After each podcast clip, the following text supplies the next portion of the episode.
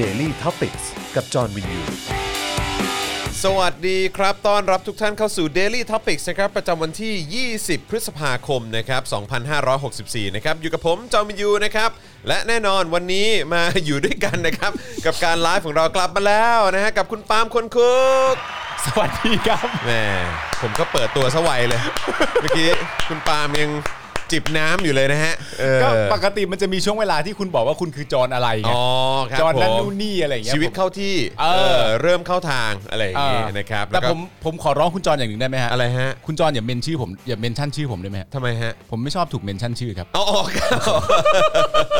ผมไม่ผมไม่ชอบจริงๆที่ต้องถูกเมนชั่นชื่อ ค นะ รับผมเดี๋ยวงานเข้านะ ใช่ เออ ใช่ครับ ผมรู้สึกลำบากใจไม่สบา ลำบาย ก ใจ ใจเดี๋ยว ะครับ เมนชั่นชื่อนะครับเพ อ่ะ ราะว่า โอเค ผมผมยังอยู่ในประเทศไทยต่อ ครับผม ส่วนคุณน่ะรอดแล้วคุณอยู่ในประเทศหลักสี่ ประเทศหลักสี่ ประเทศหลักสี่ซึ่งดูแลโดยศรีราเจนจาคะผมรอดแล้ว ชีวิตดีมาก ใช่ครับผม เออนะครับ ไม่เป็นไรได้ได้ได้ได้ ครับผม อ่ะงั้นขออนุญาตเอ่อเมนชั่นชื่อหน่อยละกัน ไม่รู้อาจารย์แบงค์จะติดหรือเปล่า อาจารย์แบงค์มองบนถอนในใจนะครับ โอเค ครับ อ่า สวัสดีอาจารย์แบงค์นะครับ โอเคฮะโอเค นะ ฮะอ่ะโอเคนะครับ ก็ใครมาแล้วก็อย่าลืมกดไลค์กดแชร์กันด้วยนะครับ ครับ เออนะฮะก็จะได้ให้คลิปของเรานะครับ หรือว่ารายการของเรามีคนดูแล้วก็ติดตามกันเยอะๆนะครับ ครับ แล้วก็ใครเข้ามาแล้วก็อย่าลืมสนับสนุนพวกเรานะครับ ผ่านทางบัญชีกสิกรไทยนะครับ 0698 975 539 หรือสแกน QR Code ก็ได้นะครับผม ครับ นี่ ผม นะเติมพลังชีวิตให้กับพวกเราหน่อยนะครับ ฮะ เอ่อเราจะได้มีกำลังในการผลิตคอนเทนต์ให้คุณได้ติดตามกันะ เมื่อ ครับ วาน CEO มาเนี่ย ครับ คุณซัดไป 50%เลยอะ ใช่เพราะว่า โอ้โห ก็คือ CEO ก็มาบอกความจริงอย่างหนึ่ง ว่า ก็คือบอกว่า เออ คือจริงๆอ่ะรายการอ่ะเออมันก็มันคงไม่ใช่อย่างแรกที่จะยุบหรอก เออ เออใช่ไหมถ้าเกิดยอดมันไม่ดีอ่ะ เออ ก็ตัดตัดไอ้ส่วนที่เออแบบสามารถ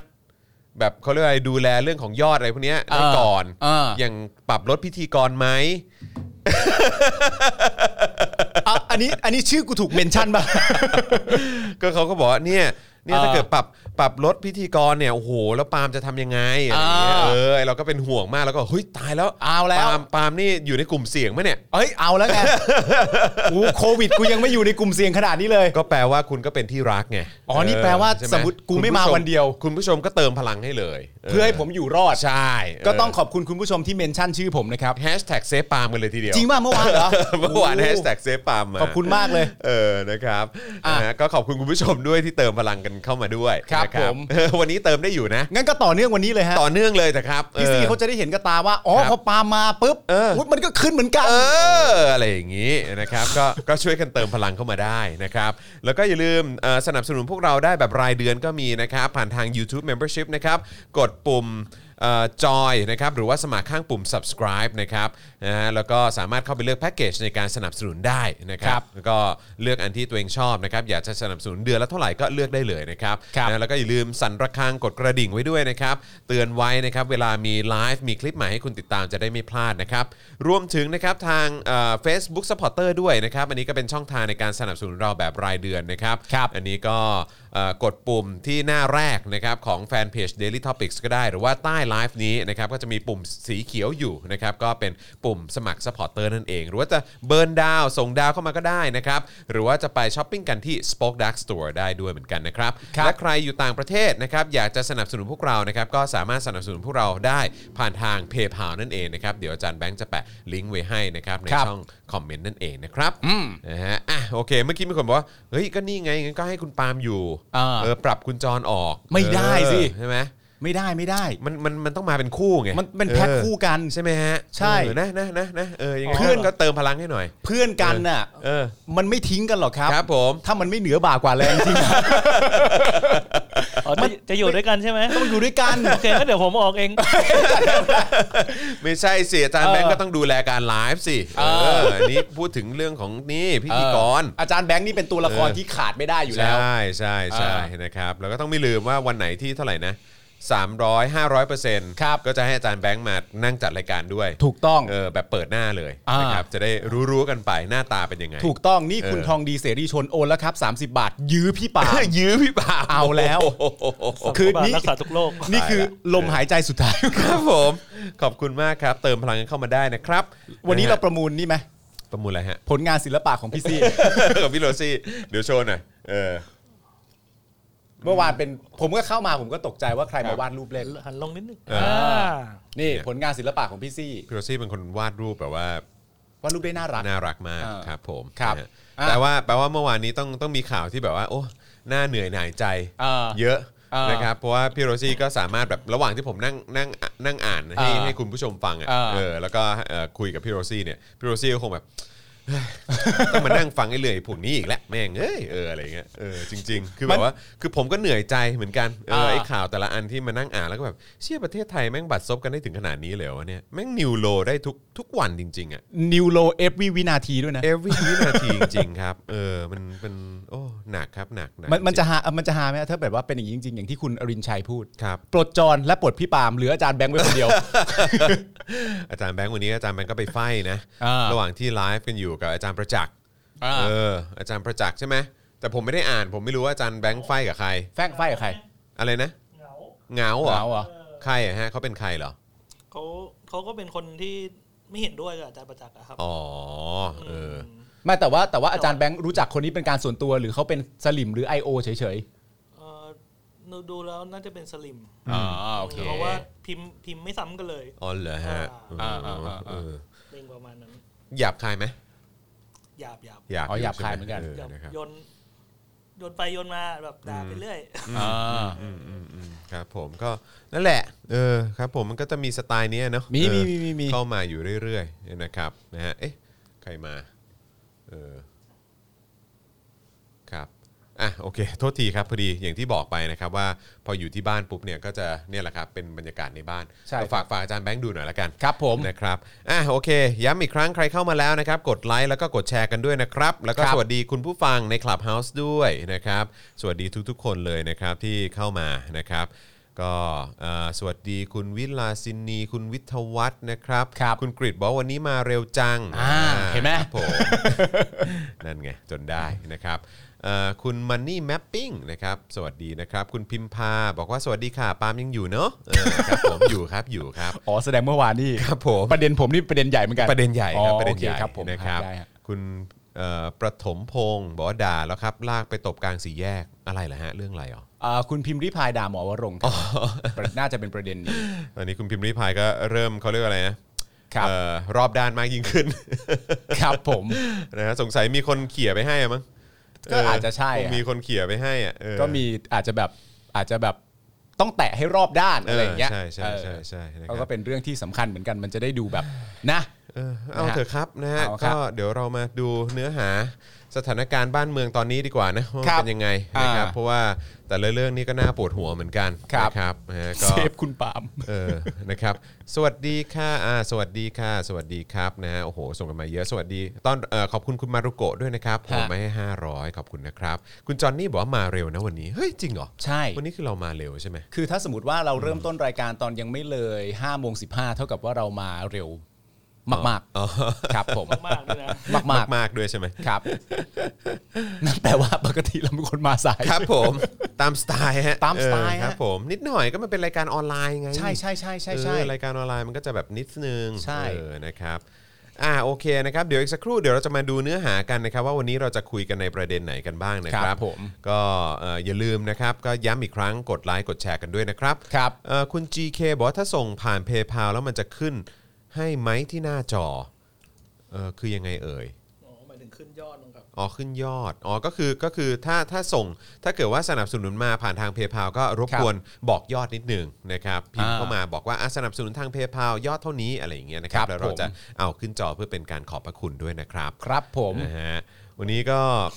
เอ๊ะเพิ่งอัปเดตมาแล้วก็อยากจะขอบคุณอีกครั้งนะครับสำหรับเอ่อคุณผู้ชมที่เป็นแฟนรายการของเราที่ติดต่อมาหลังไมค์ส่งทุเรียนมาให้ อ๋อเหรอ เออ นะครับ ก็เมื่อวานนี้ก็ละก็คุยกับพี่โรซี่อยู่ พี่โรซี่ก็โอ้ยแบบกรี๊ดกราดตื่นเต้นมากนะครับ ฮะ แล้วก็วันนี้นะครับพ่อหมอก็ชิมเรียบร้อยแล้ว อ่า เออ อร่อยมาก พ่อหมอ เอา บอกว่า พ่อบอกว่าไม่ได้ไม่ได้ไม่ได้กินทุเรียนที่แบบอร่อยแบบเนี้ยมานานมากแล้ว อ่า เออนะครับ ก็กราบขอบพระคุณแฟนรายการของเราด้วยนะครับ งั้นเอามากินในรายการไหมอ่ะ ในรายการด้วย ใน ใช่ไหม เอามากินในสตูเนี่ย เดี๋ยวต้องเดินต้องเดินไปอาจารย์เอ่อบ้านอาจารย์วัฒนา รู้สึกว่าเขาเขาแกะไว้ละเออครับผม อ๋อ นะฮะ แต่เขาแกะไว้ให้เขากินเองนะครับ ผม ไได้เกี่ยวกับเรานะ ทานได้ทานได้ อ๋อโอค ไปเลย เออ โอ นะ เค ครับ โอเคโอเค คุณ GK บอกว่าอยากอวดอะไรนะครับ อยากอวดค่ะเผื่อจะดังแบบนักบุญทั้งหลายบ้าง อ๋อ ครับผมก็ก็ถ้าสนับสนุนเข้ามาเชิญเลยครับนะฮะก็บอกยอดเข้ามานิดหนึ่งนะครับเดี๋ยวจะเอาขึ้นจอเลยนะครับ ได้ แวก็ เลยครับ ขอบคุณคุณ GK ด้วยเพราะว่าก็เป็นเมมเบอร์อยู่ด้วยเหมือนกันนะครับ อ่าน นะฮะคุณการจนาบอกโอนให้แล้ว 126 บาทมาเร็วจนตกใจ เห็นไหม โอ้ยครับผม เอ้ยดีจังเลยนะครับ VF บอกว่าพี่ปาล์มนัดหน้าขอชนะนะในแชมเปี้ยนลีก ไปแชมเปี้ย ไป นลีก แชมเปี้กันยนลีกกันส่วนอาร์เซนอลของพี่จอนเนี่ยเปเป้เริ่มคืนทุนแล้ว เห็นซัดไป ย สองเนี่ย อ๋อซัดไปสองนะ อ่า สงสัยตังค์ไม่มาฟอร์มไม่มีอ๋อ อ่า ครับ เป็นนักเตะโลก มัน เต็ม ก็ เงิน มันก็ได้แค่เนี้ยครับเออตอนเนี้ย ตอนนี้คุณอยู่ที่เท่าไหร่ครับอาร์เซนอล ไม่ได้ตามเลยฮะ 11ป่ะ 11ไหม กูจะดู 11 หรือ9นี่แหละ ประมาณนั้นน่ะ อ่า เออคือแย่อะ อ่า แล้วก็คือไอ้ตัวครอนเคก็ดูเหมือนว่ายังไงก็ไม่ขายอ่ะ อ่า ไอ้ตัวเจ้าของ คือไอ้ตัวเจ้าของ ตัวเจ้าของ Netflix เนี่ยรู้สึกว่ามันจะมีมีทรัพย์สินรวมเนี่ย คือเน็ตเวิร์ของมันน่าจะอยู่ที่ประมาณ 4,000 ล้านดอลลาร์มั้งมั้ง อ่า นะ เออส่วนส่วนตัวไอ้ครอนเคนี่แบบน่าจะล่อไปแบบเท่าไหร่อ่ะแปดหรือเก้าพันล้านอะ อ่า คือคือมากกว่าหลายเท่าอ่ะ อืม เอางี้แล้วกัน เพราะฉะนั้นก็คือก็คงมองว่าไอ้ไอ้เอ่อข้อเสนอที่นำเสนอไปอ่ะก็คงไม่ถูกใจ อ่า ก็คือแบบว่าคือมันต้องเยอะมากจนแบบ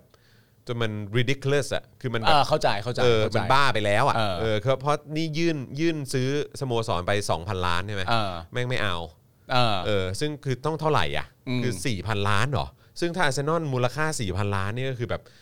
คือมึงเอามานี่มึงต้องพัฒนาให้กลายเป็นทีมแบบระดับอารมณ์แบบต้องทำเงินเหมือนแมนยูเหมือนลิเวอร์พูลเลยนะ หมายถึงพวกเมอร์เชนดิสต่างๆนานาที่จะตามมาด้วย ใช่มันถึงจะคุ้มค่ากับการที่ลงทุนซื้อไปใช่ไหมล่ะ อืม เออ นะครับ ซึ่งมันไม่ง่ายนะ อันดับเก้าครับ อันดับเก้าใช่ไหม อ่า เออ ครับผม ห้าสิบแปดคะแนน ครับขอบคุณคุณคิมมี่นะครับ บอกว่าโอน 50 นะ งบน้อยไม่เป็นไรครับ ทุครับกาทบทุก ผม สตางค์มีค่ากับพวกเรานะครับ ฮะ นะฮะกั n เนอร์ส l ิลเซเบรตอ๋อตึ๊ดตึ๊ดตึ๊ด อ๋อครับผมนะฮะคือยังไงฮะ คือเราจะชนะเอ่อสเปอร์เหรอครับเออสเปอร์นี่ก็เปลี่ยนผู้จัดการทีมใช่ไหม ใช่ เออนะครับวันก่อนผมก็ส่งไปถามคุณปาล์ม ใช่ ว่าเออมันยังไงวะ แล้วผมก็เลยส่งไปถามพี่ชายผมอีกทีหนึ่ง ครับ เพราะพี่ชายผมเชียร์สเปอร์อ เอยู่ อเออฮะ นั่นแหละก็ได้ความตามที่บอกกันแหละ เออ ก็จริง ๆ เหมือนแบบได้รับอาการบาดเจ็บ แต่ไม่ได้เจ็บกับการเล่นกับสเปอร์นะ เขาชื่ออะไรเมสันนะชื่อ เมสัน เอออ อะไรสักอย่าง แต่ว่าถูกยืมไปเล่นให้กับเฮาซิตี้ เออ แล้วก็เจ็บที่นู่น อ๋ออา คือเข้าเข้าใจว่าคอนคัชชันปะ ใช่ เออคือได้รับแรงคือเหมือนแบบกระทบ กระกระทบเทือน กระเทือนที่หัวนั่นแหละ หัวสมอง อ่า อะไรอย่างเงี้ยก็เลยแบบว่าห้ามห้ามเล่นห้ามเล่นฟุตบอลอีก ใช่ เออก็เลยได้ถูกจับมาเป็นผู้จัดการทีม ใช่ อ่า ตอนแรกก็คุมเอ่อรุ่นอายุอยู่ที่ต่ำกว่านี้ก่อน อ๋อ แล้วก็ เออ ขึ้นมา แต่ก็เจ๋งดีนะ ก็ รอ เจ๋ง ดู นะ แล้วกัน รอดูแล้วกัน อ่าน นะครับว่าเออจะจะพาสเปอร์กลับขึ้นมาได้หรือเปล่านะครับ ครับ ก็ตอนนี้ก็นำกูอยู่อยู่ดีอะ ครับผมจะไปพูดทำไมว่าจะเอาสเปอร์กลับมาได้หรือเปล่าเออเอาเอาอาร์เซนอลกลับมาให้ได้ก่อนเถอะ เออนะครับรายการพี่จอนรับเราชนะไหมครับ ครับผม เรา คือไม่ได้ร่วมโครงการ ไม่ได้ร่วมโครงการ ออ นี้ลงทะเบียนไม่ทัน ครับผม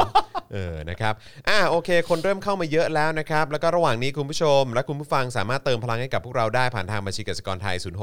0698975539 หรือสแกน QR Code ก็ได้นะครับนะฮะคราวนี้เดี๋ยวมาดูหัวข้อข่าวกันดีกว่านะครับที่เตรียมกันเอาไว้นะครับก็จะมีประเด็นพลเอกประวิทย์ครับ ปัดไม่รู้รายละเอียดที่ครมเห็นชอบพรกเงินกู้7 0 0แสนล้านครับ ครับ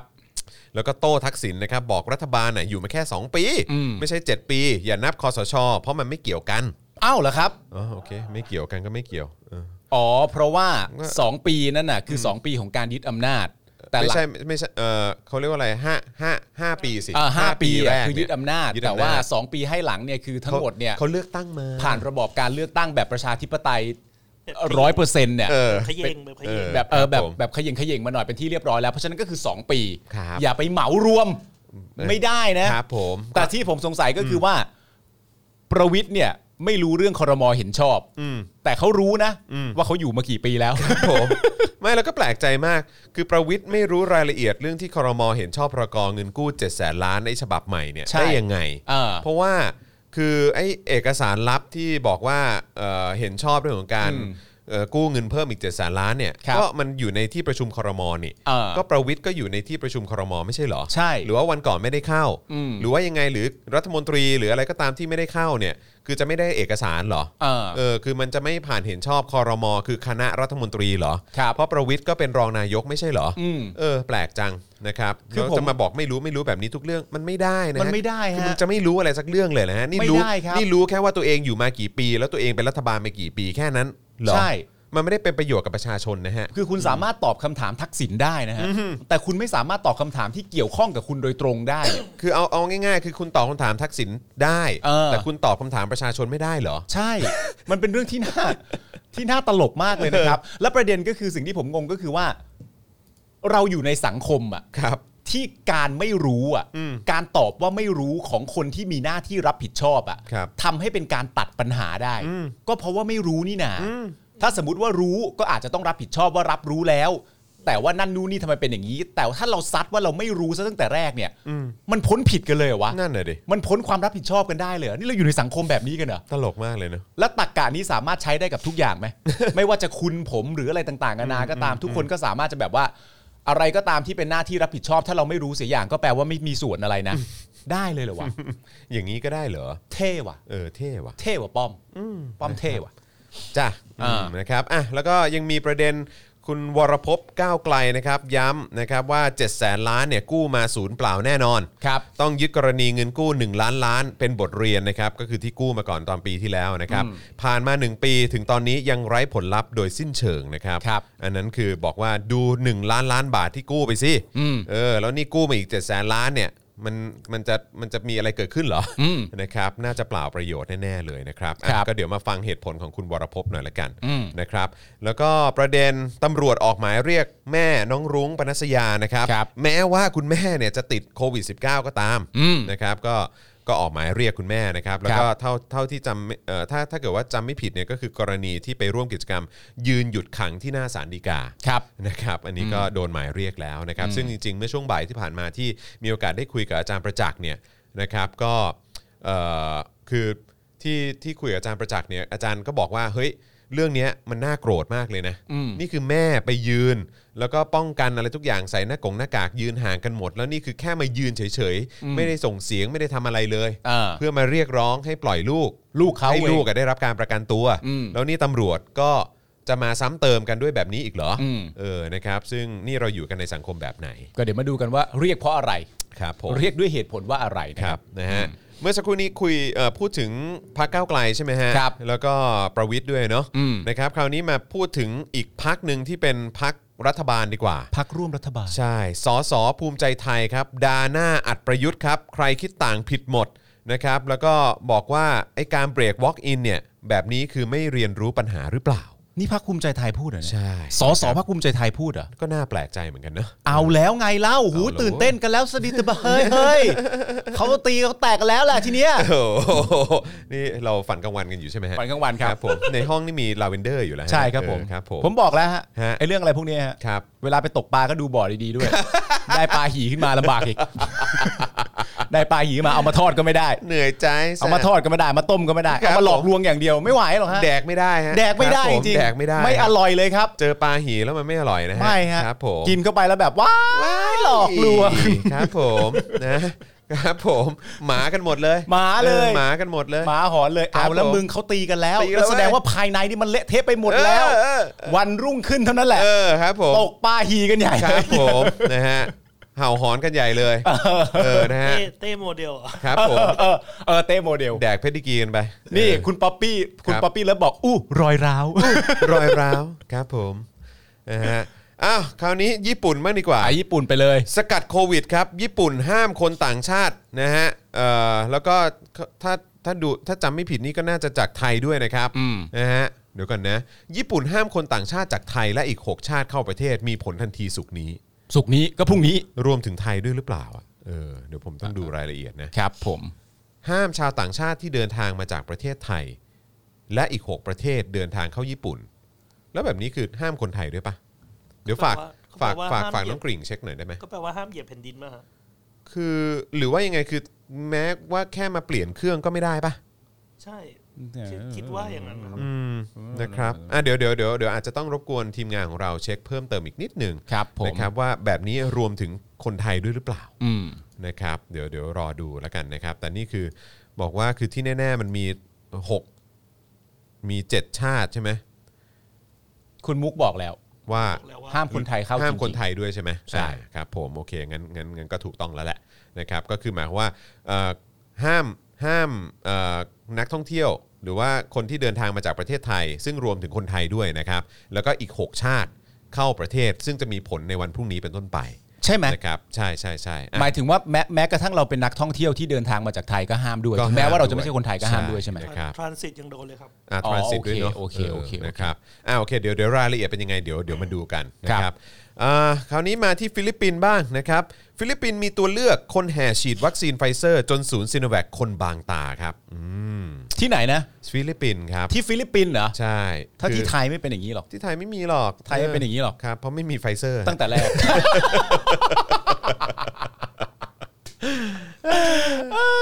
ครับผม หัวเราะแบบคนชังชาติ ครับผม หัวเราะสไตล์คนที่ถูกกล่าวหาว่าชังชาติ เออครับผมนะฮะอ่าผู้ใหญ่บ้านจังหวัดแพร่ครับ ฉีดวัคซีนโควิดเพียง 1 วันเสียชีวิตนะครับ ตอนนี้ก็เร่งชันสูตรศพหาสาเหตุกันอยู่นะครับ ทางภรรยาเนี่ยก็เผยว่าสามีเนี่ยต้องการสร้างความเชื่อมั่นให้กับลูกบ้านนะครับ แต่ตอนนี้เนี่ยก็เสียชีวิตหลังจากได้รับวัคซีนป้องกันโควิด -19 ไปเพียงแค่ 1 วันเท่านั้นต้องมาดูว่าเกี่ยวข้องกันหรือเปล่านะครับ เอ้ยก็แสดงความเสียใจด้วยนะครับนะฮะแล้วก็ประเด็นเหล่าดาราครับ PR สบคเพิ่มเติมนะครับ แล้วก็รวมถึงประเด็นผู้เสียชีวิตล่าสุดจากเอ่อหลังจากฉีดวัคซีนนะครับ ซึ่งต้องมาดูกันว่าเกี่ยวข้องกันหรือเปล่า ครับ นะครับ ซึ่งก็จะมีประเด็นคุณตูนพพลอะไรอย่างนี้นะครับนะฮะที่บอกว่าไม่ฟังหมาอะไรอย่างเงี้ยนะครับ คุณไก่มีสุขนะครับที่บอกว่าเอ่อถ้าเกิดว่าฉีดอย่างน้อยก็จัดงานศพได้อะไรอย่างเงี้ยเออนะครับ นะฮะแล้วก็มีประเด็นรัฐมนตรีช่วยสาธารณสุขนะฮะพูดเรื่องดาราเป็นอภิสิทธิชนได้วัคซีนก่อนเนี่ยบอกว่าไม่เกี่ยวข้องกับกระทรวง ครับ นะครับต้องไปถามสถาบันที่เขาจัดโควต้ามาให้ดาราเขาฉีดวัคซีนกันนะครับนะฮะแล้วก็มีอันไหนอีกไหมอ่ะแล้วก็ประเด็นราชวิทยาลัยจุฬาภรณ์ประกาศให้ walk in เฉพาะผู้สูงอายุเท่านั้นนะครับซึ่งคิวยาวทะลุร้อยคนตั้งแต่วันแรกเลยนะครับ ซึ่งดูเหมือนว่าดูเหมือนว่าไอ้คิวที่คนมาต่อคิวกันอ่ะคือต่อกันเยอะมากอ่ะ ครับ แล้วก็แล้วก็รู้สึกว่าจะไม่ได้รับการฉีดทุกคน อ่า เออนะครับ ใช่ใช่เห็นข่าวแล้ว ครับผมนะฮะกทมนะครับเตรียมเปิดเว็บเบสนะครับจองคิวฉีดวัคซีน แล้วก็เล็งว่าจะดึงเซเว่นเข้าระบบนี้ด้วยนะครับ อ๋อเหรอครับ ใช่ครับผม อืม นะฮะก็ หมายถึงให้ฉีดในเซเว่น ไม่หรอกก็คงไป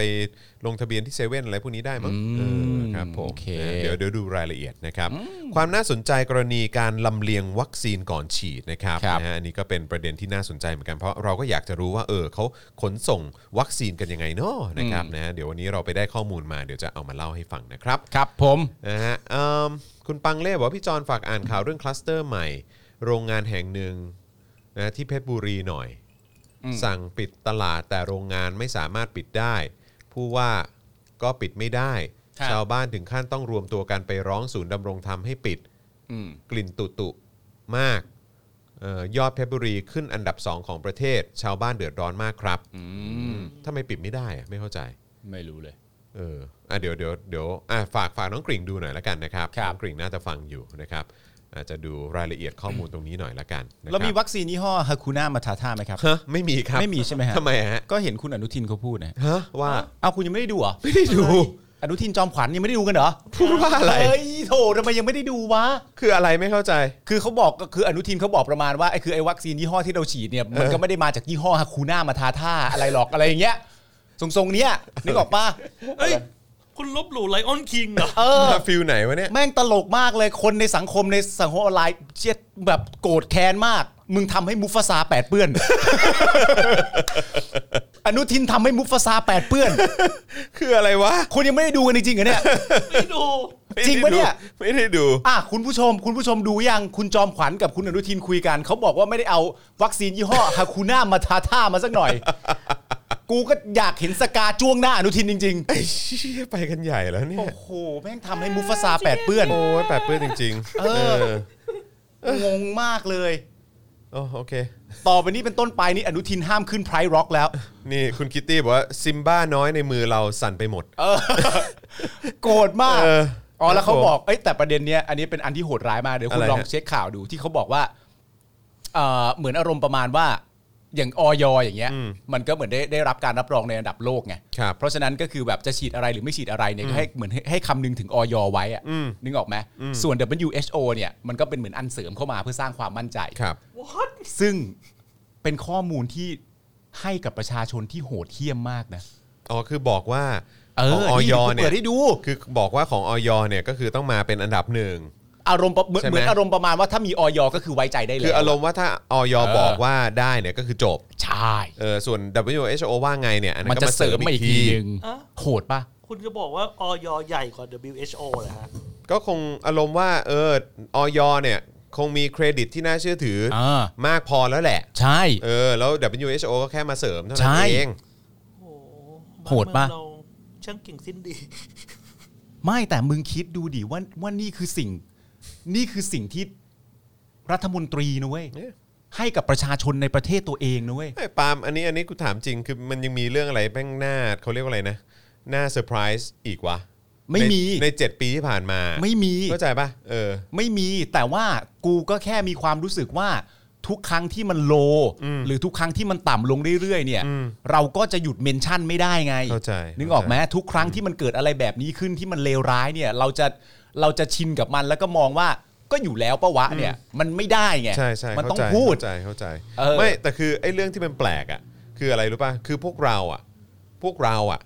หรือว่าคุณผู้ชมเนี่ยผมผมมั่นใจว่าโดยส่วนใหญ่คุณผู้ชมที่ดูรายการเราเนี่ย เวลาได้ยินอะไรแบบเนี้ยก็จะสายหัวแล้วบอกไอ้เชี่ยแบบนี้มันไม่ปกติ อันนี้มันบ้าไปแล้ว อันนี้มันตลก อันนี้มันวิปริต อันนี้มันผิดปกติ อันนี้มัน อ่า แบบใครที่ไหนเขาพูดกันอะไรอย่างเงี้ย อ่า เข้าใจไหมแต่คือแบบ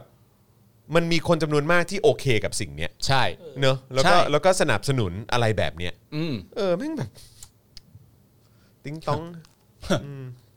สุดๆคอ๋อ รับ แล้วยังบอกกันนะว่าวัคซีนที่ดีที่สุดก็คือหน้ากากนะครับ ผม ครับผม อ่ะ เอาเลยครับ เอาให้เต็มที่ครับ ไม่น่าเชื่อว่าหลังจากผ่านมาปีกว่าแล้วก็ยังกล้าพูดแบบ ยัง นี้ กล้าพูดแบบนี้อยู่ สุดยอดจริงๆนะ ค ครับ รับผม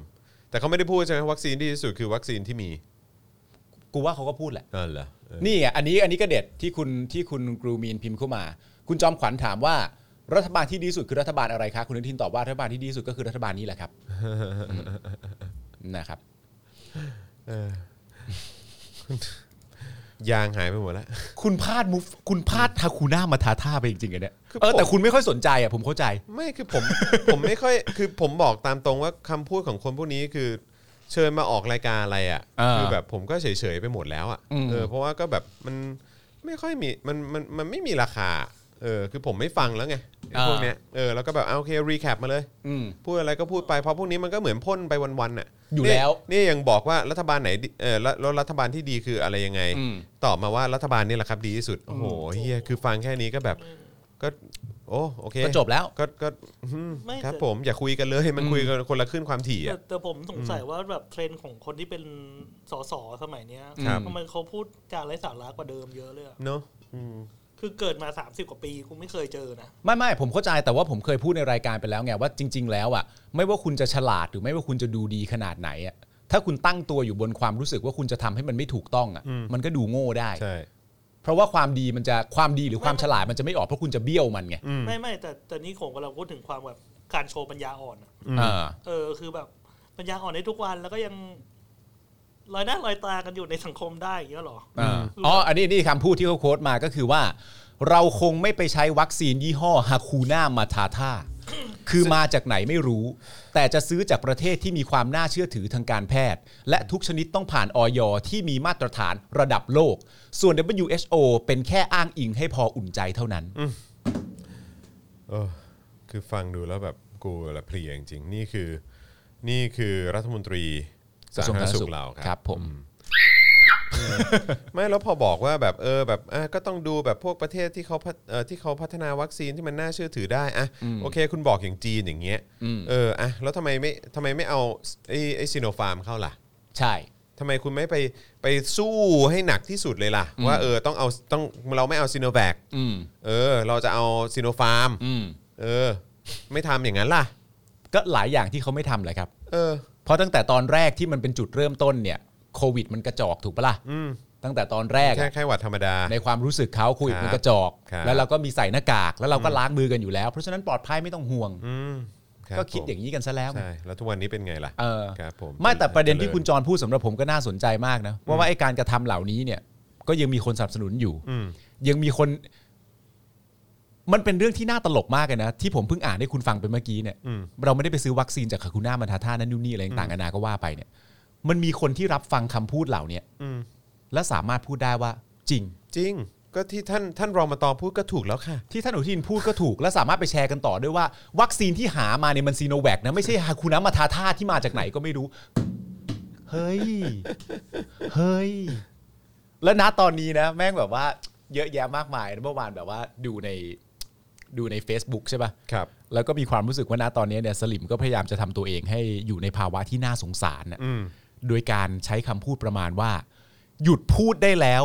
ว่าคนที่ไปฉีดวัคซีนเนี่ยเป็นสลิมคำถามคือใครพูดวะ ใช่ ใครพูด ใครไปตะขิดตะขวงใจกับคนที่ไปฉีดวัคซีนวะ อืม ถ้าไปอ่านคำที่พี่ซี่โพสต์จะดีมาก สิทธิ์ของใคร แขนของใคร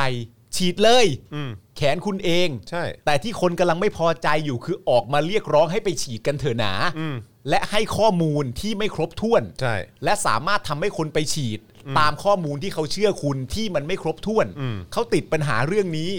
แล้วก็มาทำตัวน่าสงสารกันว่า อย่ามาพูดนะว่าคนที่ไปฉีดเป็นสลิม ใครพูด ไม่มีใครพูดเลยเลย ใครมีปัญหาอะไรกับการฉีด อืม คุณเป็นคุณเป็นกลุ่มบุคคลที่อยู่ในภาวะที่ทำตัวเรียกร้องความน่าสงสารกันได้เหรอครับเนี่ย อืม ผมงงพวกคุณจริง ๆ นะฮะ เขามีปัญหากันว่าทำไมไม่มีทางเลือกมากกว่านี้ ถูกต้อง เอาเงินภาษีประชาชนไปใช้เนี่ยทำไมประชาชนไม่มีสิทธิ์เลือก ใช่ เออ แล้วก็บอกว่าไม่ได้อะต้องแค่นี้ เออ แล้วก็วิพากษ์วิจารณ์เอ่อเรื่องของวัคซีนอะไรไม่ได้เลย ใช่ ถ้าวิพากษ์วิจารณ์ก็โดน1นึด้วยก็มี เขาติดกันเรื่องนี้ เออ มันโอเคเหรอ เขาไม่ได้ เขาไม่ได้ว่า ค ว่ามัน นเป็น ฉี ส ด ลิมเว้ย เออ แม่งเอ้ยก็ยังจะหาเรื่องให้ตัวเองดูน่าสงสารได้เป็นผู้ถูกกระทำได้ เอ้ยแต่ กูก็ มอง งจริง มองอีกมุมเขาอาจจะได้ข้อมูลคนละชุดก็ได้นะ ๆ ก็หาให้ถูกซะบ้างสิ ข้อมูลนะ พอบอกเอาอันที่ถูกให้มันก็ไม่รับอีกไงเออ ไม่หรอกแต่จริง ๆ ผมงงจริง เหมือนอารมณ์แบบสามารถจะมีคำพูดได้นะว่าเออถ้าสมมติว่ากูฉีดแล้วกูตายมันก็เรื่องของกูไม่ต้องมาด่ากูว่าเป็นสลิมแม่อะไรอ่ะ ไปไปกันใหญ่ฮะ แล้วแม่งมีคนถึงขนาดนี้เลยนะ ที่ผมอ่านมา คือณตอนนี้มันเหมือนอะไรรู้ป่ะ อืม มันเหมือนประมาณว่า เหมือนความเป็นสลิมอ่ะ อืม นะตอนนี้มันคือว่า อ้าว พวกเรา 1 2 3 มาเริ่มกันวันนี้ดีกว่า วัคซีนที่ดีคือวัคซีนที่มี เย้ เฮ้ย พวกเราอย่าไปหยุดไปกันต่อเลย เออ เริ่มเมื่อไหร่ เริ่มวันนี้แหละ วัคซีนที่ดีคือวัคซีนที่ฉีดได้เร็วที่สุด เย้ ถ้ามัวแต่จะมาเลือกวัคซีนกันอยู่ เราก็จะตายกันหมด เย้คำถามคือ มึงเข้ามาดูหนังกลางเรื่องกันเหรอ ใช่ใช่ใช่ใช่ มึงเข้ามาดูหนังกลางเรื่องกันเหรอครับ ใช่ใช่ใช่ หรือเผลอๆมันจะท้ายเรื่องแล้วนะครับ ก่อนหน้านี้ที่มาที่ไปที่มันเกิดขึ้น มึงจะเอากลางเรื่องแล้วมึงจะเอากลางเรื่องแล้วก็ไปกันตามนี้เลย ตาม เอา นี้ นี้ เล เลย ย นะ ฮะ มึงจะเอาตามนี้เลยเนาะ เอาตามนี้เลย เออเออ แล้ว ครับ เมื่อวานมีรุ่นพี่ผมอีกคนหนึ่งไม่ต้องเมนชั่นชื่อกันเพราะรู้จักกันตลกมากเขาโพสต์ข้อมูลอะไรต่างๆนานาบางอย่างขึ้นมา ด้วยอารมณ์ประมาณว่า อคติ อืม ทำให้เราไม่เห็นข้อมูลที่แท้จริง กูก็เล็งคำพูดนี้อยู่ว่าไอ้เชี่ยหมายความว่าอะไรวะ อืมอืม แล้วก็มีคนเข้ามาคอมเมนต์ ครับ คนเข้ามาเมนต์แล้วก็บอกว่า เล่าให้ฟังหน่อยซิว่าพูดถึงเรื่องอะไร อืม แล้วเขาก็คอมเมนต์ตอบว่าอะไรรู้ไหมเบื่อคนบ่นเรื่องวัคซีน อืม และความรู้สึกกูคือแบบ ในบรรดาเรื่องทั้งหมดที่เกิดขึ้นณตอนนี้เนี่ย อืม สิ่งที่คุณเบื่อที่สุด คือคนที่บ่นเรื่องวัคซีน อืม จริงเหรอ อืม ไม่มีการไม่เกี่ยวกับสถานการณ์การจัดหาวัคซีน อืมการ คน บ ที่ ริหารจัดการ การบริหารจัดการ อืม ทางเลือก อืม จำนวนของยี่ห้อวัคซีนที่สามารถจะเข้ามาได้จำนวน เงินภาษีที่ถูกใช้ไป เงินภาษีที่ถูกใช้ไป งบประมาณที่ถูกใช้ไปกับการจัดการเรื่องนี้ การเยียวยาหลังโควิด การกู้เงินมาแล้วแต่ละคนได้ไม่เท่ากันการเข้าร่วมโครงการอะไรต่างๆนานานั่นนู่นนี่เหล่านี้ไม่มีความน่าเบื่อเลยแม้แต่นิดเดียว อืม สิ่งที่น่าเบื่อคือคนบ่นว่าอยากได้สถานการณ์และการจัดการที่ดีขึ้น เหล่านี้แหละน่าเบื่ออ ม นอกนั้นการจัดการของรัฐบาลที่ผ่านมา ไม่มีอะไรน่าเบื่อ และไม่มีอะไรน่าบ่นสักอย่าง อืม ตายแล้ว ใช่ ตายแล้วครับ อืม ตาย กันแล้วเฮียไม่เหลือแล้ว คิดอย่างนี้ไม่เหลืออะไรกันแล้ว ตลกชิบหาย เบื่อคนที่บ่นว่าอยากให้สิ่งต่างๆ นานาเหล่านี้มันถูกจัดการได้อย่างดีขึ้น และไม่พอใจความไร้ประสิทธิภาพที่มันเกิดขึ้นในการจัดการณตอนนี้ อันเนี้ยแหละน่าเบื่ออส่วนการจัดการที่มันไม่ดี อันเนี้ยเฉยๆตายนะ เว้ยอยู่กันอย่างนี้ตายนะมึงไอ้ ใช่ เหี้ย ใช่อืมทุเรศอยู่แล้วครับ ทุเรศอยู่แล้วอืมนะครับเฮ้ยอ่ะโอเค มาเรามาเข้าข่าวกันดีกว่า ครับ นะครับ มาดูข่าวกันนะครับว่ามีประเด็นไหนบ้างนะครับ ครับ นะฮะก็เริ่มที่ประวิทย์ไม่รู้อะไรอีกแล้วนะครับ ก็คือไม่รู้ในประเด็นเรื่องของ พรกองเงินกู้7จ็ดแสนล้านอีกแล้วนะครับนะฮะแต่ว่ารู้คำตอบที่จะไปโต้ทักษิณนะครับนะฮะ มึงรู้ไหมว่าเมื่อกี้มึงพูดมึงพูดเหมือนเอาจะออกมาจากปากว่าอะไร ว่าอะไร ประวิทย์ไม่รู้อะไรอีกแล้ว เออ เหมือนประวิทย์สิ้นแล้วไอ้เหี้ย ครับผม ประวิทย์ไม่รู้อะไรอีกแล้ว ครับผม เออประวิทย์ประวิทย์พูดพูดก็ไม่รู้ตลอดเวลานะค ครั รับบ ผม ก็เกิดอาการเดิมครับ อ่า ก็คือไม่รู้ขึ้นมาอีกแล้วนะ โอ ครับ เค มันเป็นยังไงครับคุณจอน ค ค รั รั บบ เมื่อวานนี้มีรายงานนะครับว่าพลเอกประวิทย์วงษ์สุวรรณรองนายกรัฐมนตรีนะครับรองนายกรัฐมนตรีนะครับกล่าวถึงกรณีที่คอรมอหรือคณะรัฐมนตรีเนี่ยเห็นชอบออกพรกรเงินกู้7จ็ดแสนล้านบาท ว่าตนยังไม่รู้ในรายละเอียดนะครับนะฮะในฐานะที่เป็นรองนายกรัฐมนตรีเนี่ยยังไม่รู้ในรายละเอียดนะแล้วก็ไม่เกี่ยวข้องด้วยนะเอ่อในฐานะที่เป็นรองนายกรัฐมนตรีนะครับ ครับ ให้รัฐบาลและกระทรวงการคลังเป็นผู้ชี้แจงละกันนะครับ อ๋อมันก็ให้ให้คนที่มีส่วนเกี่ยวข้อง ให้รัฐบาลน่ะซึ่ง อ่า ก็รองนายกรัฐมนตรีไม่ใช่รัฐบาลเหรอวะ ใช่ เออ แต่ นะครับ แค่ให้เป็นทางฝั่งการคลังหรือเปล่าล่ะ จ้ะเออนะครับเมื่อถูกถามว่าก่อนหน้านี้พลเอกประยุทธ์ยืนยันเองว่ารัฐบาลมีเงินเพียงพอในการแก้ปัญหาโควิด อืม -19 แต่ทำไมตอนนี้ถึงกู้เพิ่มอ่ะ ครับ พลเอกประวิทย์ตอบว่าให้กระทรวงการคลังชี้แจง อ่า ยืนยันทุกอย่างรัฐบาลทำด้วยความโปร่งใส ช่วยเหลือประชาชนเป็นหลัก ให้ทุกภาคส่วนที่ได้รับผลกระทบจากโควิด ได้รับการช่วยเหลือครับเขาบอกทุกภาคส่วนนะ ทุกภาคส่วนเลยเหรอ ก็แปลว่าประชาชนทุกคนก็คงจะได้รับการช่วยเหลือเหมือนกันนะนะครับ เท่าเทียม ใช่ แต่ว่าไอ้หนึ่งล้านล้านบาทที่กู้มาเนี่ยนะครับที่แน่ๆก็คือไอ้เงินเยียวยาหรือว่าเงินที่เอาไปช่วยเนี่ย อืม คือประชาชนทุกคนไม่ได้นะฮะ อืม มันมันไม่ได้ทุกคนนะครับ เออ ได้เฉพาะคนที่ชิงโชคได้นะฮะ ใช่ครับ เออครับผม แล้วมันโปร่งใสไหมฮะ มันโปร่งใสแล้วมันเท่าเทียมกันยังไงอะครับ อืม แล้วที่บอกว่าให้ทุกภาคส่วนได้รับนะฮะการช่วยเหลือจากผลกระทบโควิด -19 เนี่ย ครับผม มันช่วยเหลือยังไงครับ มันเป็นเรื่องที่ง่ายดายมากเลยนะครับ ที่เราเราไม่ไม่ตอบประเด็นหลักที่เป็นประเด็นคำถาม ครับ โดยการให้คำตอบว่าไม่รู้ แต่บอกสิ่งที่รู้ อ่า สิ่งที่รู้คือมันโปร่งใสนะ ครับผม และมันช่วยเหลือกันทุกภาคส่วนเลยนะ ใช่ อย่างเงี้ย แต่พอถามแล้วไม่มีคำตอบเนี่ยมันโปร่งใสยังไงวะ ใช่ครับ เออครับผม แล้วตั้งคนก็อาจจะตั้งคำถามได้ว่า ก็ในเมื่อท่านจั่วหัวมาว่าท่านไม่รู้อ่ะนั่นแปลว่าท่านไม่มีความรู้เกี่ยวกับเรื่องนี้ และอันที่บอกว่าโปร่งใสและทุกภาคส่วนได้ได้รับการช่วยเหลือกันหมด แล้วเราจะเชื่อได้ไงอ่ะก็ในเมื่อในความเป็นจริงท่านไม่ได้รู้อ่ะ เออ คือ คือไม่รู้ข้อมูลไม่รู้ข้อ เออ เท็จจริง หรืออะไรก็ตามคุณบอกคุณไม่รู้อ่ะ เออ แล้วคุณบอกว่า เออ เอาน่ะผมไม่รู้ แต่ เออ แน่นอนมันโปร่งใส เอ้าแล้วจะรู้ได้คุณจะรู้จากอะไรอ่ะ ไม่รู้ก็ไม่รู้สิ ไม่รู้ก็แปลว่าไม่รู้ป้อม อย่างเงี้ย ปลอม ตลอดอ่ะ เออ ป้อม นะฮะแล้วก็นักข่าวก็ถามพลเอ่อพลเอกประวิทย์นะในประเด็นที่อดีตนายกทักษิณและนางสาวยิ่งลักษณ์ออกมา อ่า ตั้งคำถามว่า รัฐบาลเนี้ยอยู่มา 7 ปีเบื่อแล้วหรือยัง อ่า พลเอกประวิทย์ก็ตอบว่ารัฐบาลอยู่มา 2 ปีไม่ใช่ 7 ปีเออ เฮ้ย นะ เหี้ย นะครับนักข่าวจึงให้ข้อมูลว่าดรทักษิณและนางสาวยิ่งลักษณ์นับรวมช่วงคอสช ด้วยพลเอกประวิทย์ก็ตอบว่าคอสช ก็คอสชสิ นี่รัฐบาลที่มาจากรัฐธรรมนูญ จะไปนับรวมได้ยังไง อันนี้รัฐธรรมนูญอันไหนนะของของเขาที่เขาว่าถึ 60ไงที่เขาเขียน 60 มา แล้วที่เขียนเนี่ย เอออ๋ อ๋อ ครับผม ที่เขาฉีกกันเก่าก่อนปะ อ่าใช่ครับผม แล้วก็แล้วก็เขียนขึ้นมาใหม่ ครับผม โดยก็มีส่วนร่วมในการเขียนเองออกกฎอะไรต่างๆกันานาเองพวกนี้ ครับ เขาบอกว่าเขามาจากรัฐธรรมนูญ อันเนี้ยนะ อ่าใช่ครับ อันที่เขาฉีกไปเสียก่อนแล้ว ครั นะ บผม อ๋อโอเค ก็คงอารมณ์แบบประมาณ อ่า ว่า ถ้าเปรียบเทียบก็อาจจะคล้าย ๆ แบบ เออก็โจรแบบโจรคนเดียวกันน่ะเขาเปลี่ยนชุดอ่ะพอเปลี่ยนชุดแล้วมันก็ไม่ใช่ไม่ใช่คนเดียวกันแล้ว คนละคนแล้ว คนละคนแล้ว เอาถ้าคนเดิมก็ต้องคอสตูมเดิมดิ เออ นี่มันเปลี่ยนเครื่องแต่งกายใหม่ก็คนละคนไปแล้ว เออ ไม่มีแล้ว อะไร ที่ ประมาณ ที่มา นี้ ที่ไปอ่ะมาตามหาดิ อืม ขอแนะนำให้ประชาชนทุกคนดูหนังกลางเรื่องสิครับ ครับผม อย่าไปดูตั้งแต่ต้น อย่าไปดูตั้งแต่ ไร้สาระ ต้นเออไปดู ดูหนัง ทำไม กลางเรื่องกันดีกว่า ใช่ เออ โยนสั น ครับผม บียอนอยู่แล้ว ครับผม แม่งเอ้ยให้เล่นเกมเสือกมาเล่นลิ้น เออครับผมกูจะบ้าตายเออนะครับ